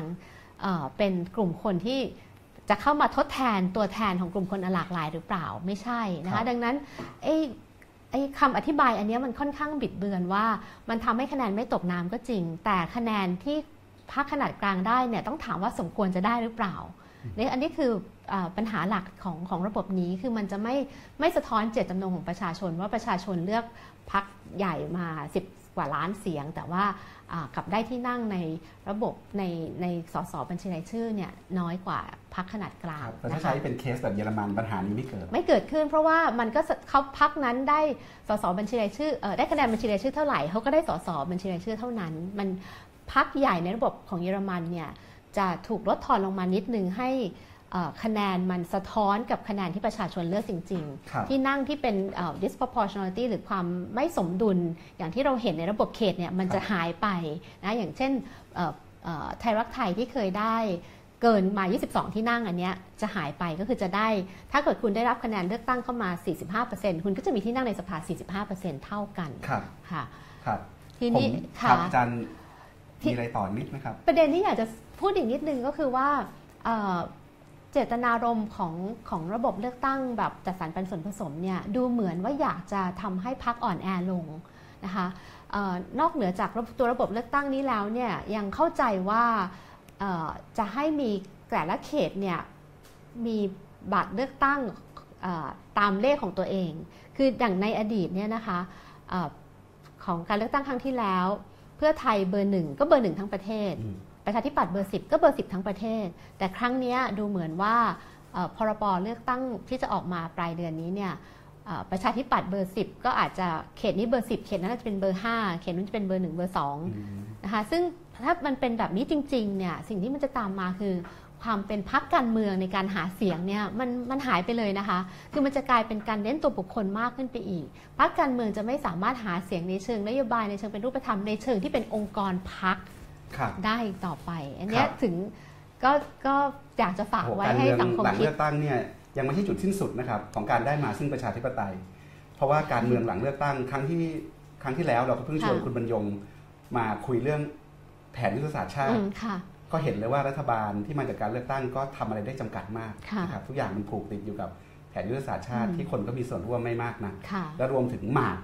หรือว่าปมที่มันผูกไว้จากอืมระบบเลือกตั้งเนี่ยค่ะดังนั้นการเมืองไทยหลังเลือกตั้งเนี่ยก็ก็ยังมีอะไรมีการบ้านให้ต้องทำอีกมากค่ะในแง่ของการพัฒนาประชาธิปไตยค่ะให้เข้มแข็งขึ้นค่ะแบบนั้นนะครับ ผมชวนอาจารย์อย่างนี้ครับ ผมก็มีชุดคำถามอีกชุดหนึ่งแต่ว่าเดี๋ยวจะขอขอสลับไปดูคำถามที่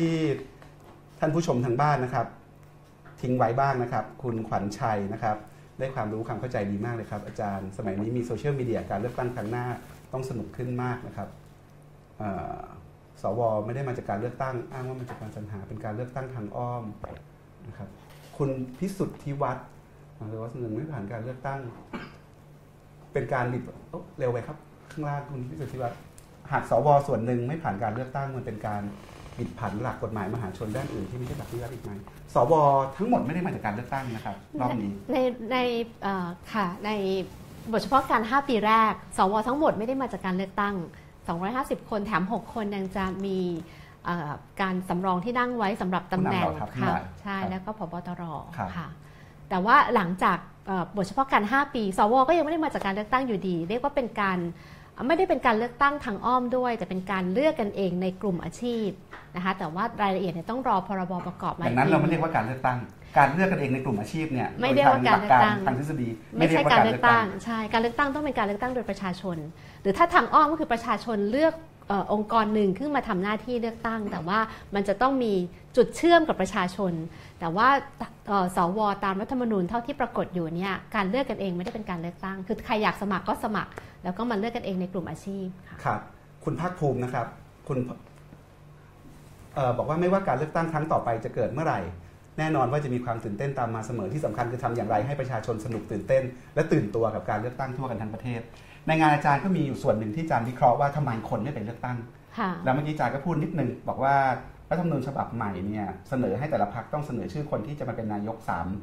สามสามคนค่ะซึ่งก็ไม่รู้ว่าสุดท้ายใครจะได้เป็นนายกค่ะแล้วสุดท้ายเนี่ยอาจจะนอก 3 คนนี้ก็ได้ คนที่ไม่อยู่ในบัญชีรายชื่อในการเลือกตั้งก็ได้ เช่นเป็นนายกคนนอกก็ได้ค่ะซึ่งมันทำให้คนยิ่งรู้สึกว่าเลือกตั้งไป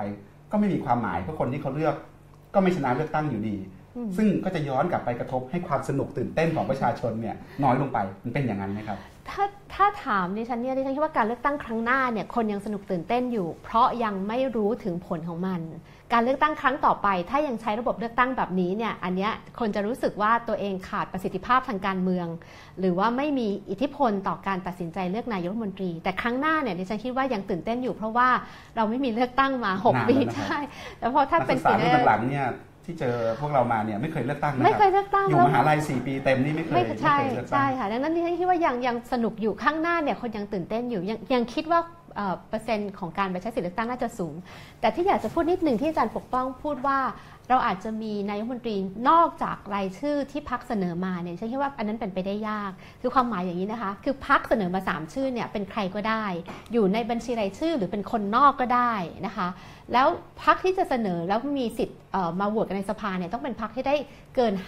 5%ของคะแนนทั้งหมด ซึ่งที่ฉันเชื่อว่าจะมีไม่เกิน3หรือ4พักนะคะ ทีนี้ถ้าประเด็นที่เถียอางจารย์กัจะนบอกว่าถ้าเขาจะสอดไส้เขาสอดมาตั้งแต่ตอนชื่อพวกนั้นเราอยู่จะแล้วเห็นตั้งแต่ไม่ต้นต้อองยู่รอแล้วใหญ่ขนาดปลายทางขนาดนั้นเพราะว่าปลายทางที่จะเป็นนอกจากลิสต์เนี่ยจะเกิดขึ้นได้ยาก เพราะว่าตามตามกติกาเนี่ยให้สวมาร่วมโหวตถ้าจะปลดล็อกที่ไม่เอา ไม่ได้เอาจากลิสต์เนี่ยนะคะ ต้องใช้คะแนนเสียงสามในห้าด้วยใช่ไหมครับสองรู้สึกว่าเยอะสองในมากห้าเลยคือ500จาก750 500จาก750 เพื่อปลดล็อก แล้วพอปลดล็อกเสร็จเนี่ยสวก็เสนอไม่ได้นะคะ ต้องเป็นสสเสนออยู่ดีดังนั้น จริง ๆ แล้วโอกาสอันเนี้ยคิดว่าไม่เกิดเราเราเราจะได้เห็นชื่อนายแต่กรัฐมไม่นตเกิดรีไม่ใช่ว่าว่าดีนะ ไม่ใช่ว่าดีแต่ไม่เกิดเพราะเขาไปล็อกตั้งแต่ต้นคือทางคือแล้วไม่ได้แย่คือขเสนนาดอไปนั้นให้ตั้งแต่ใช่ใช่ค่ะเสนอไปให้ตั้งแต่ในบัญชีเลือกตั้งแล้วถูกนายคนดังนั้นเราเป็นเราอย่างนั้นใช่ไหมเราได้จะเห็นใช่นาไหมยถูกต้องค่ะเราจะเห็นนายกคนนอกตั้งแต่ในบัญชีที่เสนอมานั่นแหละค่ะแต่ซึ่งก็ไม่ใช่เรื่องดีนะคะ น่าสนใจค่ะครับแต่อันนี้ก็อาจจะทำให้ตื่นเต้นไปอีกแบบหนึ่งว่าคนอาจจะรู้สึกว่าเว้ยเราไม่อยากได้ครับพักที่เสนอนายกคนนอกเราจะต้องเลือกครับพักที่เรา อยากได้เห็นครับนาคุณยสิกติวิทย์บอกว่าค่ะฟังอยู่นะครับครูสิกน่าจะเป็นลูกศิษย์อาจารย์นะครับค่ะโอเคครับ ไปต่อนะครับเอ่ออยากดูแบบเต็มจอ ชอบการพยายามไม่เหมารวมด้วยข้อสรุปนะครับ คุณกัลยาเอ่อทุกวันนี้ ซื้อสิทธิ์ขายเสียงไม่มีผลในการเลือกตั้งเชื่ออย่างนั้นเหมือนกันนะครับ คุณสลันบอกว่าสวจะเป็นต้องมาจากการเลือกตั้งไหมนะครับ คุณสมคิดระยองฟังอาจารย์อยู่คุณอธิคมนะครับสมัยนี้ประชาชนฉลาดถึงรับเงินก็ไม่ได้หมายความว่าจะเลือกเผื่อๆรับเงินจากพรรคหนึ่งไปเลือกอีกพรรคหนึ่งนะครับคุณประยุทธ์บอกว่าช่วยวิเคราะห์พรบพรรคการเมืองแบบกว้างๆหน่อยนะครับ คุณเจนวิทย์นะครับ บอกว่ามาตอบคุณสรันอ๋อมามาตอบค่ะคุณสรันนะครับ ก็ลองคุยกันดูนะครับจำเป็เอ่อคุณลักษณ์พงศ์นะครับ จากที่อาจารย์สิริพันธ์ศึกษาทั้งรูปแบบระบบเลือกตั้งและพฤติกรรมการเลือกตั้งอาจารย์มีความเห็นว่าควรออกแบบระบบเลือกตั้ง ของไทยให้เป็นอย่างไรนะครับ ความเสี่ยงในการคำนวณคะแนนผิดพลาดและโกงการเลือกตั้งจะตามมาเยอะแน่ๆนะครับ คุณภาคอืภูมมิใช่บอกค่ะนะครับ เป็นไงครับอาจารย์มีอะไรที่อยากรีสปอนส์เอ่อความเสี่ยงของการเลือกตั้งครั้งนี้จะสูงมาก เพราะว่าอย่างนี้ค่ะ เมื่อเอาคะแนนสสเขตมาเป็นตัวกำหนดสสบัญชีรายชื่อ แล้วถ้าสมมุติกกตให้ใบเหลืองใบแดงสสเขต ครับคะแนนสสบัญชีรายชื่อของพรรคนั้นไม่นิ่งจะหาใช่ค่ะ ดังนั้นแล้วในในตัวรัฐธรรมนูมัญนจะเนี่ยคำนวณยังไงครับอาจารย์ถ้าอย่างนั้น ถ้าถูกค่ะ ถ้ายังมีการเลือกตั้งไปเรื่อยๆแล้วหนุนมันขีดเส้นไว้ปีหนึ่งด้วยเออเอ่อใช่ไหมครับแต่หมายถึงว่าถ้าปีหนึ่งยังเลือกตั้งไม่ได้ก็ให้สสเท่ากับสสที่มีอยู่อะไรคล้ายๆอแล้วย่างแล้วนี้ให้ให้อำนาจกกตที่จะให้ใบเหลืองใบแดงไปยาวนาน คือในอดีตเนี่ยจะมีกำหนดระยะเวลาประมาณปีหนึ่งแต่ครั้งเนี้ยก็คือถ้าสมมุติว่าต่อให้ทำงานไปสองสามปีแล้วยังพบว่าเอ่อ มีคนมาฟ้องร้องว่ามีความผิดการซื้อเสียงหรือละเมิดระเบียบอะไรก็ตามเนี่ยคนนั้นก็อาจจะถูกใบแดงได้ เมื่อถูกใบแดงคะแนนของพรรคก็จะเปลี่ยนอีก อย่างเงี้ยค่ะ คือคะแนนตรงนี้จะไม่นิ่งในในในการเลือกตั้งแบบเนี้ยครั้งเนี้ยนะคะ แล้วก็ที่สำคัญมีคนถามถึงพรบพักการเมืองก็น่าสนใจเพราะว่ากำหนดให้มีการทำ primary vote หรือการเลือกตั้งขั้นต้น ซึ่งถ้าโดยส่วนตัวดิฉันก็สนับสนุนการเลือกตั้งขั้นต้นนะคะ แต่ว่าถ้าตามเป็นไปตาม พรบครั้งนี้เนี่ยมันก็จะเป็นเป็นเหมือนกับสามารถระดมคนมาเลือกได้ เพราะว่ากำหนดเกณฑ์ไว้แค่หนึ่งร้อยคนมามีส่วนร่วมในพื้นที่ที่มีสาขาพัก หรือแค่ 50 คนในพื้นที่ที่ไม่มีสาขาพัก ดังนั้นคนที่ได้รับการสรรหาโดยพักเพื่อมาเป็นผู้สมัครเนี่ยอาจจะได้รับการเลือกมาจากคนแค่ 50 คน เท่านั้นเอง อย่างนี้มันไม่ได้เป็นระบบ primary vote นะคะแล้วที่สำคัญก็คือว่าพักเล็กๆเนี่ยจะมีปัญหามากในการทำ primary เพราะว่าไม่มีเงินไม่มีสถานที่ แม้แต่ประชาธิปัตย์เมื่อวานฉันไปร่วมเวทีด้วยเนี่ยคุณองค์อาจค้างไพบุญก็ก็วิตกกังวลนะคะว่าจะเอาเงินมาจากไหนที่จะจัดทั้งประเทศทุกเขตเนี่ยนะคะเอ่อ350 เขต แล้วก็ภาระเนี่ยขึ้นอยู่กับ แต่ละพรรคการเมือง ใช่ค่ะ ทีนี้อาจารย์พูดถึงระบบเลือกตั้งอย่างระบบใหม่เนี่ยระบบจัดสรรปันส่วนผสมเนี่ยค่ะเราก็คล้ายๆกับจะไปเรียนแบบเยอรมันมานั่นแหละ แต่เราเอามาไม่หมดไม่ครบ แล้วก็เอามาทำให้เป็นไทยค่ะจนมันมั่วไปหมดเลยเนี่ย ระบบไพรมารีเนี่ยก็เข้าใจว่าเราก็ไปเห็นมาจากต่างประเทศเหมือนกันค่ะแล้วก็ไปเอามาใช่แล้วก็เอามาทำให้เป็นไทยค่ะอะไรที่เราเป็นอะไรที่เป็นของดีที่เราไม่ได้เอามาบ้าง หรืออะไรที่เป็นของมั่วที่เราผสมใส่มันเข้าไปที่ทำให้ระบบการเลือกตั้งขั้นต้นที่โดยหลักการเนี่ยมันน่าจะดี เพราะว่าทำให้สมาชิกพรรคประชาชนมาร่วมคัดเลือกผู้สมัครตัวแทนพรรคค่ะแทนที่จะให้ผู้นำพรรคมานั่งชี้นิ้วจะส่งคนนั้นลงอืมคนนี้ลงเนี่ยค่ะมันเปลี่ยนรูปแปลสภาพไปในสังคมไทย primary มันเละเนี่ยเพราะเราไม่ได้ไปเอาอะไรที่ควรจะเอามามา แล้วเราไม่ควรจะใส่อะไรไปที่มันไม่ควรใส่แต่เราใส่เข้าไป ประเด็นเรื่อง primary มันมันคือมันต้องมีความพร้อมคือพัก คือประเอ่อประเทศที่ทำ primary ได้เนี่ยคือพักมันมีความเป็นสถาบันอยู่แล้ว มีสมาชิกพักและมีสาขาพรรคสาขาพักของเขาอยู่แล้วเขาถึงทำ primary มันไม่ใช่มี primary ขึ้นมาก่อนแล้วค่อยมีพักอืมนะคะอันนี้คือเรากำลังไก่กับไข่กับประเด็นนี้อันนั่นคือปัญหาหลัก แต่ถ้าเกิดสมมุติเมื่อเรามีพักมีเอ่อพักมีความเป็นเป็นมีความต่อเนื่องมีองค์กรพักที่มีความยาวนานเชื่อมโยงกับประชาชนในระดับหนึ่งมี สมาชิกพักมีสาขาพักการทำ primary เป็นเรื่องที่ดีนะคะแต่ว่าเอ่อทำไมคำถามคือทำไมพักไทยถึงไม่ต่อเนื่อง ก็เพราะว่าเรายุบพักบ่อย อย่างตอนนี้มีพรบพักการเมืองแล้วนะคะ แต่ยังไม่ปลดล็อก ซึ่งนี่คือปัญหาอีกอันหนึ่งก็คือว่าพักเล็กที่จะมาจดทะเบียนใหม่ที่เราอยากเห็นพักหน้าตาใหม่ๆท่านนายกรัฐมนตรีบอกว่าเราควรจะมีพักหน้าตาใหม่ๆหรือเปล่าในคำถามของท่านเนี่ยมันจะเกิดขึ้นก็คือคุณต้องให้พักเล็กมีโอกาส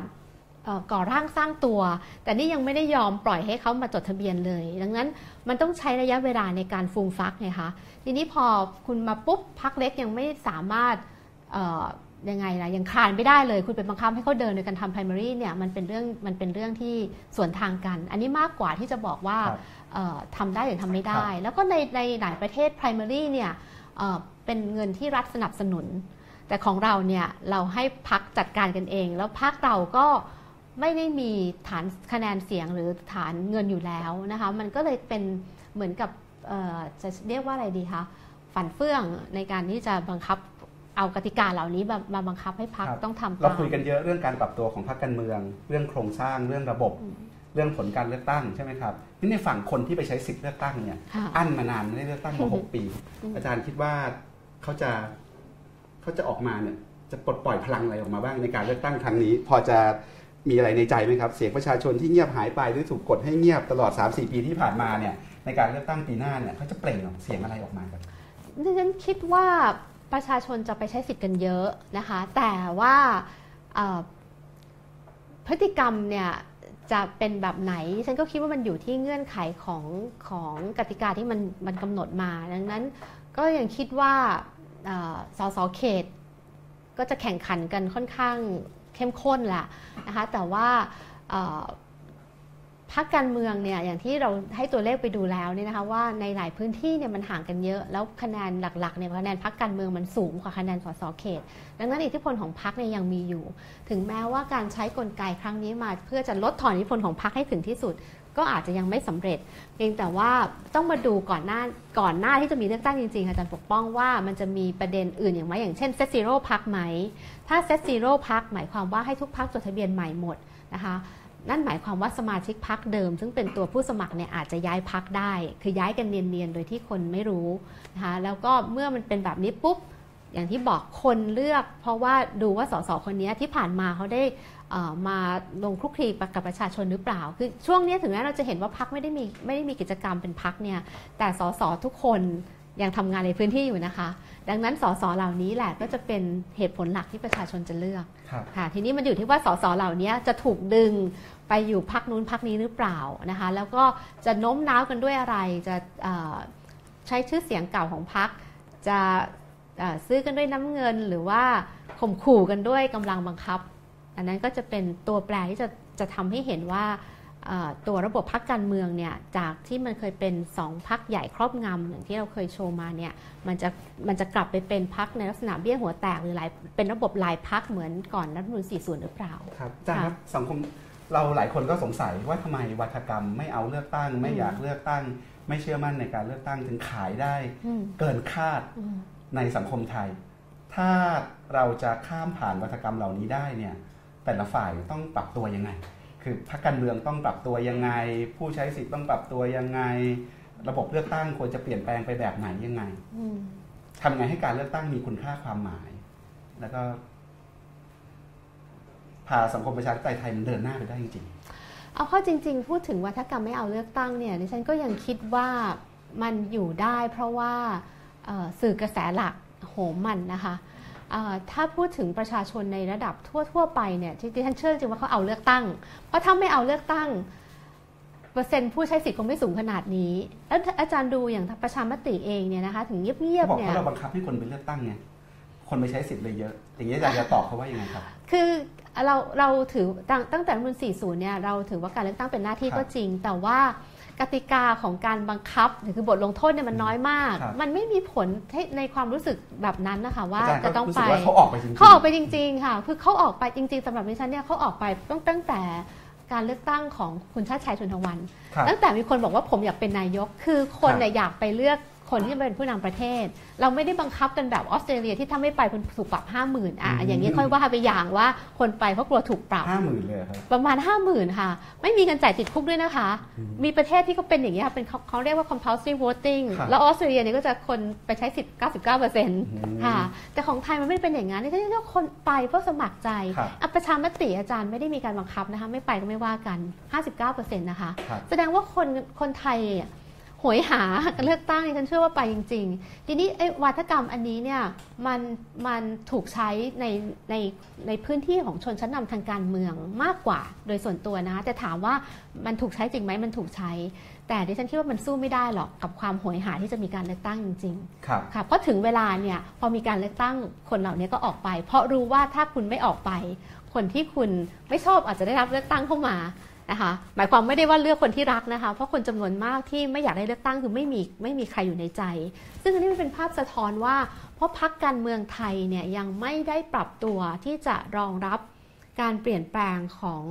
อประชากรในสังคม ซึ่งก้าวไปไกลกว่าพักแล้วดิฉันอยากจะพูดอย่างนี้จริง ๆ จากจากบทสนทนาที่มี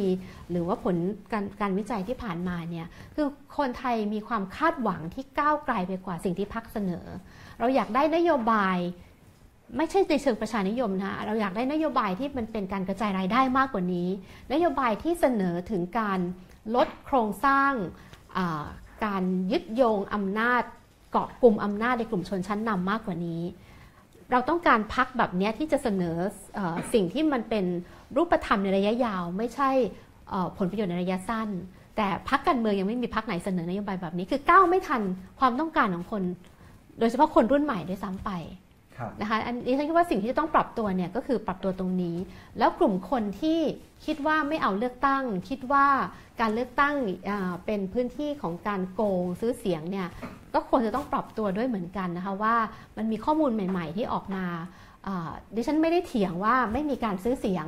แต่ดิฉันกำลังบอกว่าการซื้อเสียงไม่ได้เป็นตัวแปรหลัก หรือปัจจัยหลักเหตุผลหลักในการชนะเลือกตั้ง ดังนั้นคุณต้องมาดูแล้วว่า ทำไมคนที่เราไม่ชอบถึงชนะเขาทำอะไรนะคะ แล้วสิ่งที่สำคัญมากที่สุดไปกว่านั้น ก็คือว่าตัวรัฐธรรมนูญเองเนี่ยต้องสร้างกลไกการตรวจสอบชนชั้นนำที่มาจากการเลือกตั้งให้มากกว่านี้นะคะ แล้วก็ออองค์กรที่จะมาตรวจสอบเนี่ยก็คงเป็นองค์กรที่ควรจะยึดโยงกับประชาชน และฟังเสียงประชาชนเป็นหลักด้วยฉันคิดว่าอันนี้คือปัญหาหลักเวลาเราพูดถึงการปฏิรูประบบการเมืองและการระบบเลือกตั้ง เราปฏิรูประบบเลือกตั้ง โดยดึงประชาชนหรือลดทอนอำนาจประชาชนลงมา เราปฏิรูประบบการเมือง โดยเอาประชาชนออกจากระบบการเมือง ซึ่งอันนี้ไม่ได้ทิศทางการปฏิรูปการเมืองที่ควรจะเป็นครับเราปิดท้ายวันนี้ด้วยการกลับไปตอบคำถามนะครับ ตอบคำถามจากผู้ชมทางบ้านนะครับ มีมีกลุ่มหนึ่งนะครับ ที่เขียนคำถามมาก่อนเริ่มรายการนะครับคุณสุภวิทย์นะครับ ในทัศนะของอาจารย์การเลือกตั้งปีหน้า สถานการณ์การซื้อเสียงจะเป็นอย่างไรอาจารย์มองว่าภาคไหนของประเทศไทยจะเป็นจุดเปลี่ยนของเกมการเลือกตั้งครั้งนี้สถานการณ์คือการซื้อเสียงอย่างที่วิเคราะห์ไปคิดว่าจะเข้มข้นมากนะคะเพราะมันเน้นตัวบุคคล ภาคที่น่าจะเป็นจุดเปลี่ยนของเกมเนี่ยคิดว่าเป็นภาคกลาง เมื่อเมื่อกี้เนี่ยเราไม่ได้โชว์เราโชว์ภาคใต้ภาคเหนือ ซึ่งมันคะแนนมันห่างเยอะ ภาคกลางในหลายจังหวัดนะคะถ้าลองมาดูคะแนนมันใกล้เคียงกันมาก นะคะ อย่างพื้นที่ที่การแข่งขันสูงเห็นไหมคะ ที่มันห่างกันไม่เกินเนี่ยร้อยกว่าคะแนนเนี่ยส่วนมากนี่จะนะครับคือตัวอย่างค่ะพื้นที่การแข่งขันสูงนี่การเลือกตั้งครั้งไหนครับอาจารย์ การเลือกตั้งครั้งที่ผ่านมาค่ะปีครับ54นค่ะครนายกนะครับค่ะสุโขทัยกาญจนบุรี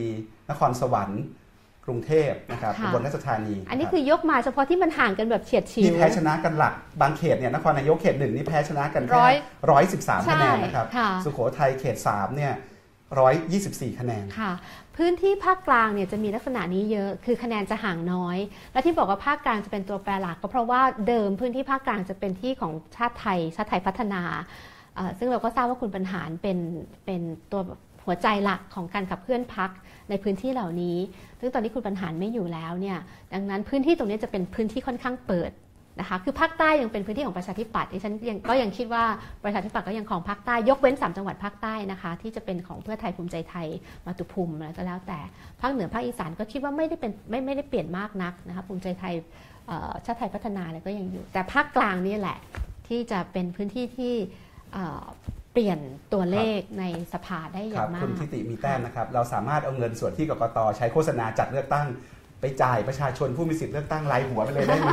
นะครับถือว่าเป็นค่าชดเชยแรงงาน ที่เขาต้องหยุดงานในวันนั้น แบบนี้จะลดวัฒกรรมซื้อเสียงจากนักการเมืองได้นะได้ไหมจะได้ผลกว่าการโฆษณาเดิมๆที่กกตเคยทำไหมอาจารย์คิดว่าวิธีแบบนี้เป็นยังไงไม่ได้ค่ะยังไงเราก็จ่ายจ่ายให้คนมาซื้อเสียงเออให้มาให้คนมาลงคะแนนไม่ได้ แต่ประเด็นคือเราต้องทำให้ต้นทุนของการลงคะแนน มันลดลงเขาประเด็นนี้ขอพูดนิดนึงค่ะ คือประเทศไทยเนี่ยเราทำให้คนต้องไปเลือกตั้งในพื้นที่ที่เขามีทะเบียนบ้าน จริง ๆ แล้วคนจำนวนมากเนี่ยทำงานอยู่ในนิคมอุตสาหกรรมทำงานอยู่ในจังหวัดต่างๆ อย่างกรุงเทพเองนะคะเวลาเลือกตั้งต้องกลับไปทำไมเราไม่ให้เขาเลือกตั้งในพื้นที่ที่เขาทำงาน เพราะจริงๆเขาอาจจะทำงานในพื้นที่นั้นเนี่ยเกิน 5 ปี 10 ปีเขารู้จักพื้นที่ที่เขาทำงาน มากกว่าภูมิลำเนาที่เป็นบ้านเกิด นะคะตัวแปรนี้มันทำให้เราเนี่ยไม่มีพักการเมืองที่เป็นพักแรงงาน ไม่มีพักที่เป็นตัวแทนของคนที่เรียกว่าเป็นอะไรคะ salary man อะนะคะเพราะว่าเวลาเลือกตั้งคนเหล่านี้กลับไปเลือกในเขตชนบทดังนั้นเราจะเห็นนโยบายในเชิงเกษตรกรรม แต่เราไม่มีนโยบายในเชิงผู้ใช้แรงงาน เพราะว่าเราไม่ปลดปล่อยให้คนเหล่านี้สามารถเลือกตั้งในพื้นที่ของเขาได้ ถ้าให้เราเลือกตั้งอยู่ในพื้นที่ใกล้ใกล้โรงงานที่เขาทำเนี่ยต้นทุนในการ เลือกตั้งมันก็ลดลงนะคะแล้วหลายประเทศเนี่ยก็ก็ก็คือทำให้มันง่ายโดยการมี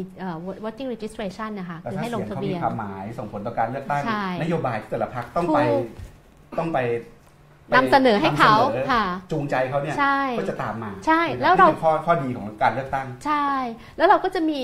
นโยบายของพรรคที่ ที่แข่งขันกันน่าสนุกกว่านี้อีกแต่ว่าตรงนี้ทำไมเราไม่ปลดล็อกก็ไม่ทราบ แล้วในขณะเดียวกันพรรคการเมืองเอง เวลาชนะเข้ามาแล้วครองที่นั่งในสภาหมายถึงว่าแก้กฎหมายได้ก็ไม่ยอมแก้ อันนี้เป็นอย่างที่ฉันบอกว่าพรรคการเมืองเนี่ยตามไม่ทันความต้องการของประชาชนนี้เลยค่ะคุณกิติกรวงสว่างพาณิชย์นะครับ บอกว่าสมมุติว่าประเทศไทยมีการเลือกตั้งจริง ๆ ในปีหน้านะครับ สมมุติแบบแรงมากเนี่ยในในวงเล็บนะครับ ซึ่งค่อนข้างชัดเจนว่ายังไงก็คงเป็นการเลือกตั้งที่เกิดขึ้น ภายในเงื่อนไขที่ถูกกาหนดโดยอำนาจของรัฐบาลเผด็จการทหาร ทั้งในเชิงกฎหมายและในเชิงบรรยากาศทางการเมืองนะครับ ในแง่นี้อาจารย์มองว่าการเลือกตั้งที่จะเกิดขึ้นเนี่ยจะนำไปสู่ความเปลี่ยนแปลงหรือผลลัพธ์เชิงบวก ต่อพัฒนาการประชาธิปไตยได้จริง ๆ หรือนะครับ ถ้าเกิดถ้าเกิดว่ามันจริงเนี่ยมันเป็นในแง่มุมไหนยังไงบ้างนะครับ แล้วก็ตอนท้ายอาจารย์เก่งกิจนะครับ ก็คอมเมนต์อ่อนยังไม่จบนะครับนี่เหมือนสุดท้ายการถกเถียงเรื่องเลือกตั้งอะไร ใด ๆ ในประเทศไทยจะมีประโยชน์จริงหรือครับ ในเมื่อประเทศไทยยังไม่เคยสามารถที่จะผ่านการคุยกันจริง ๆ ในทางการเมืองเลยว่า เราจะมีรูปแบบรัฐอย่างไร เพราะถ้าไม่มีการพูดคุยเรื่องรูปแบบรัฐอย่างชัดเจน ฟังก์ชันอื่นๆที่ตามมาหลังจากนั้น จะมีประโยชน์ด้วยหรือนะครับอาจารย์เก่งกิจก็มาตอบว่าเห็นด้วยกับคอมเมนต์ของอาจารย์กิติกรอาจารย์ว่าไงครับคือคำถามนี้ยากให้สองคนที่ไปคุยกันเองดีไหมคะ ไม่ถ้าถ้าให้ตอบจริง ๆ ก็คือถามว่าจะมีการเปลี่ยนแปลงในเชิงบวกหรือเปล่าดิฉันเชื่อว่าจริงๆทุกการเลือกตั้งถ้า เลือกตั้งสำเร็จนะคะไม่ได้เป็นโมฆะไปเนี่ยมีผลในเชิงบวกทั้งนั้น ต่อให้ใครจะบอกว่าเลือกตั้งภายใต้อำนาจนิยมภายใต้เผด็จการ แต่อย่างที่บอกว่าการเลือกตั้งจริงๆมันไม่ใช่แค่ตัวการเลือกตั้ง มันคือตัวการขับเคลื่อนพลังของประชาชนที่ได้แสงออกมา แล้วที่สำคัญเนี่ยเราไม่มีทางรู้เลยว่าหลังการเลือกตั้งเนี่ยอำนาจของ คนที่ครองอำนาจรัฐอยู่เดิมยังยังจะเข้มแข็งอยู่หรือเปล่า ดิฉันเชื่อจริงๆว่ามันสั่นคลอน เพราะว่ามันอาจจะไม่ได้ดีที่สุดตามที่เราฝันแต่ว่ามันดีกว่าที่เป็นอยู่ ถูกต้องค่ะ ใช่ มันมันดีกว่าแน่ๆ เพราะว่ามันได้มันได้ปลดปล่อยพลังบางอย่างออกมา แล้วที่สำคัญเนี่ยจริงๆ ลองนึกภาพดูหลัง พอมีการเลือกตั้งปุ๊บเนี่ย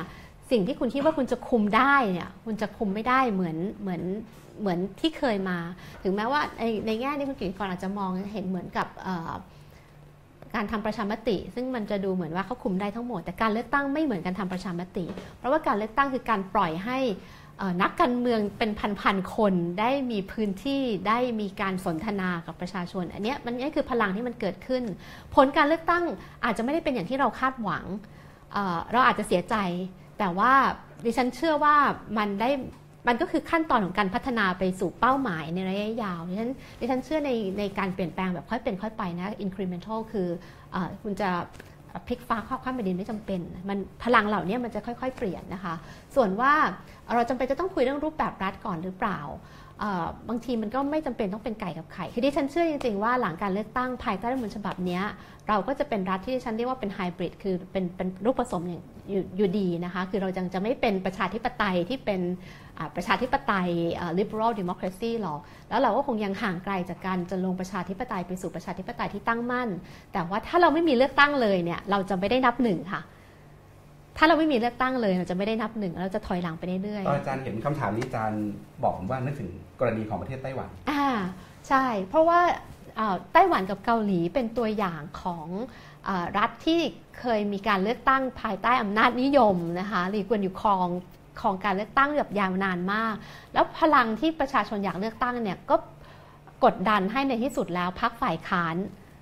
ชนะการเลือกตั้ง คือตอนแรกไม่ได้ชนะทั้งหมด แต่ว่ามีที่นั่งในสภาแล้วก็ค่อยๆ เปลี่ยนนะคะเกาหลีกับไต้หวันเป็นตัวอย่างของประเทศที่เป็นอำนาจนิยมเป็นไฮบริดแล้วก็เปลี่ยนผ่านโดยไปสู่ประชาธิปไตย โดยการเลือกตั้งทีละเล็กทีละน้อยเนี่ยแหละค่ะคือในแง่นี้เราไม่ได้มองการเลือกตั้งว่าเป็นจุดหมายปลายทาง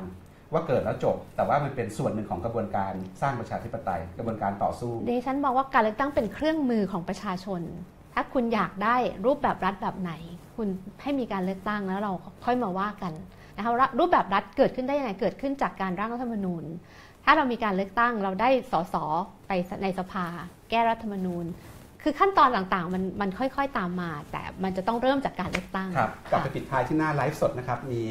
มีคำถามอะไรบ้างครับเอ่อ คุณกติกาแบบนี้ไม่มีอารมณ์ทำงานพักแล้วครับอาจารย์ครับคุณอรุณีนะครับอยากถามความเห็นอาจารย์ว่าการเลือกตั้งเช่นนี้ จะส่งผลต่อความสามารถของรัฐบาลในการนำนโยบายไปปฏิบัติมากน้อยแค่ไหน รัฐบาลแบบนี้จะมีเสถียรภาพภายใต้เงื่อนไขแบบไหน เรื่องนำนโยนโยบายไปไปปฏิบัติน่าจะเป็นประเด็นที่คุณบรรยงเคยพูดเอาไว้นะคะเพราะว่ามันจะถูกกดดันหรือถูกบีบบีบคั้นโดยเอ่อตัวยุทธศาสตร์ชาติเนี่ยเป็นหลักนะคะอย่างที่ พูดไปแล้วว่าหลังการเลือกตั้งครั้งนี้เนี่ยตัวรัฐบาลที่มาจากการเลือกตั้ง น่าจะไม่มีประสิทธิภาพมากนักในการบริหารประเทศ เพราะว่ามันมีเงื่อนไขมามากดดันไว้เยอะซึ่งที่ฉันจะเรียกระบบเนี้ว่าเป็นระบบ tutelary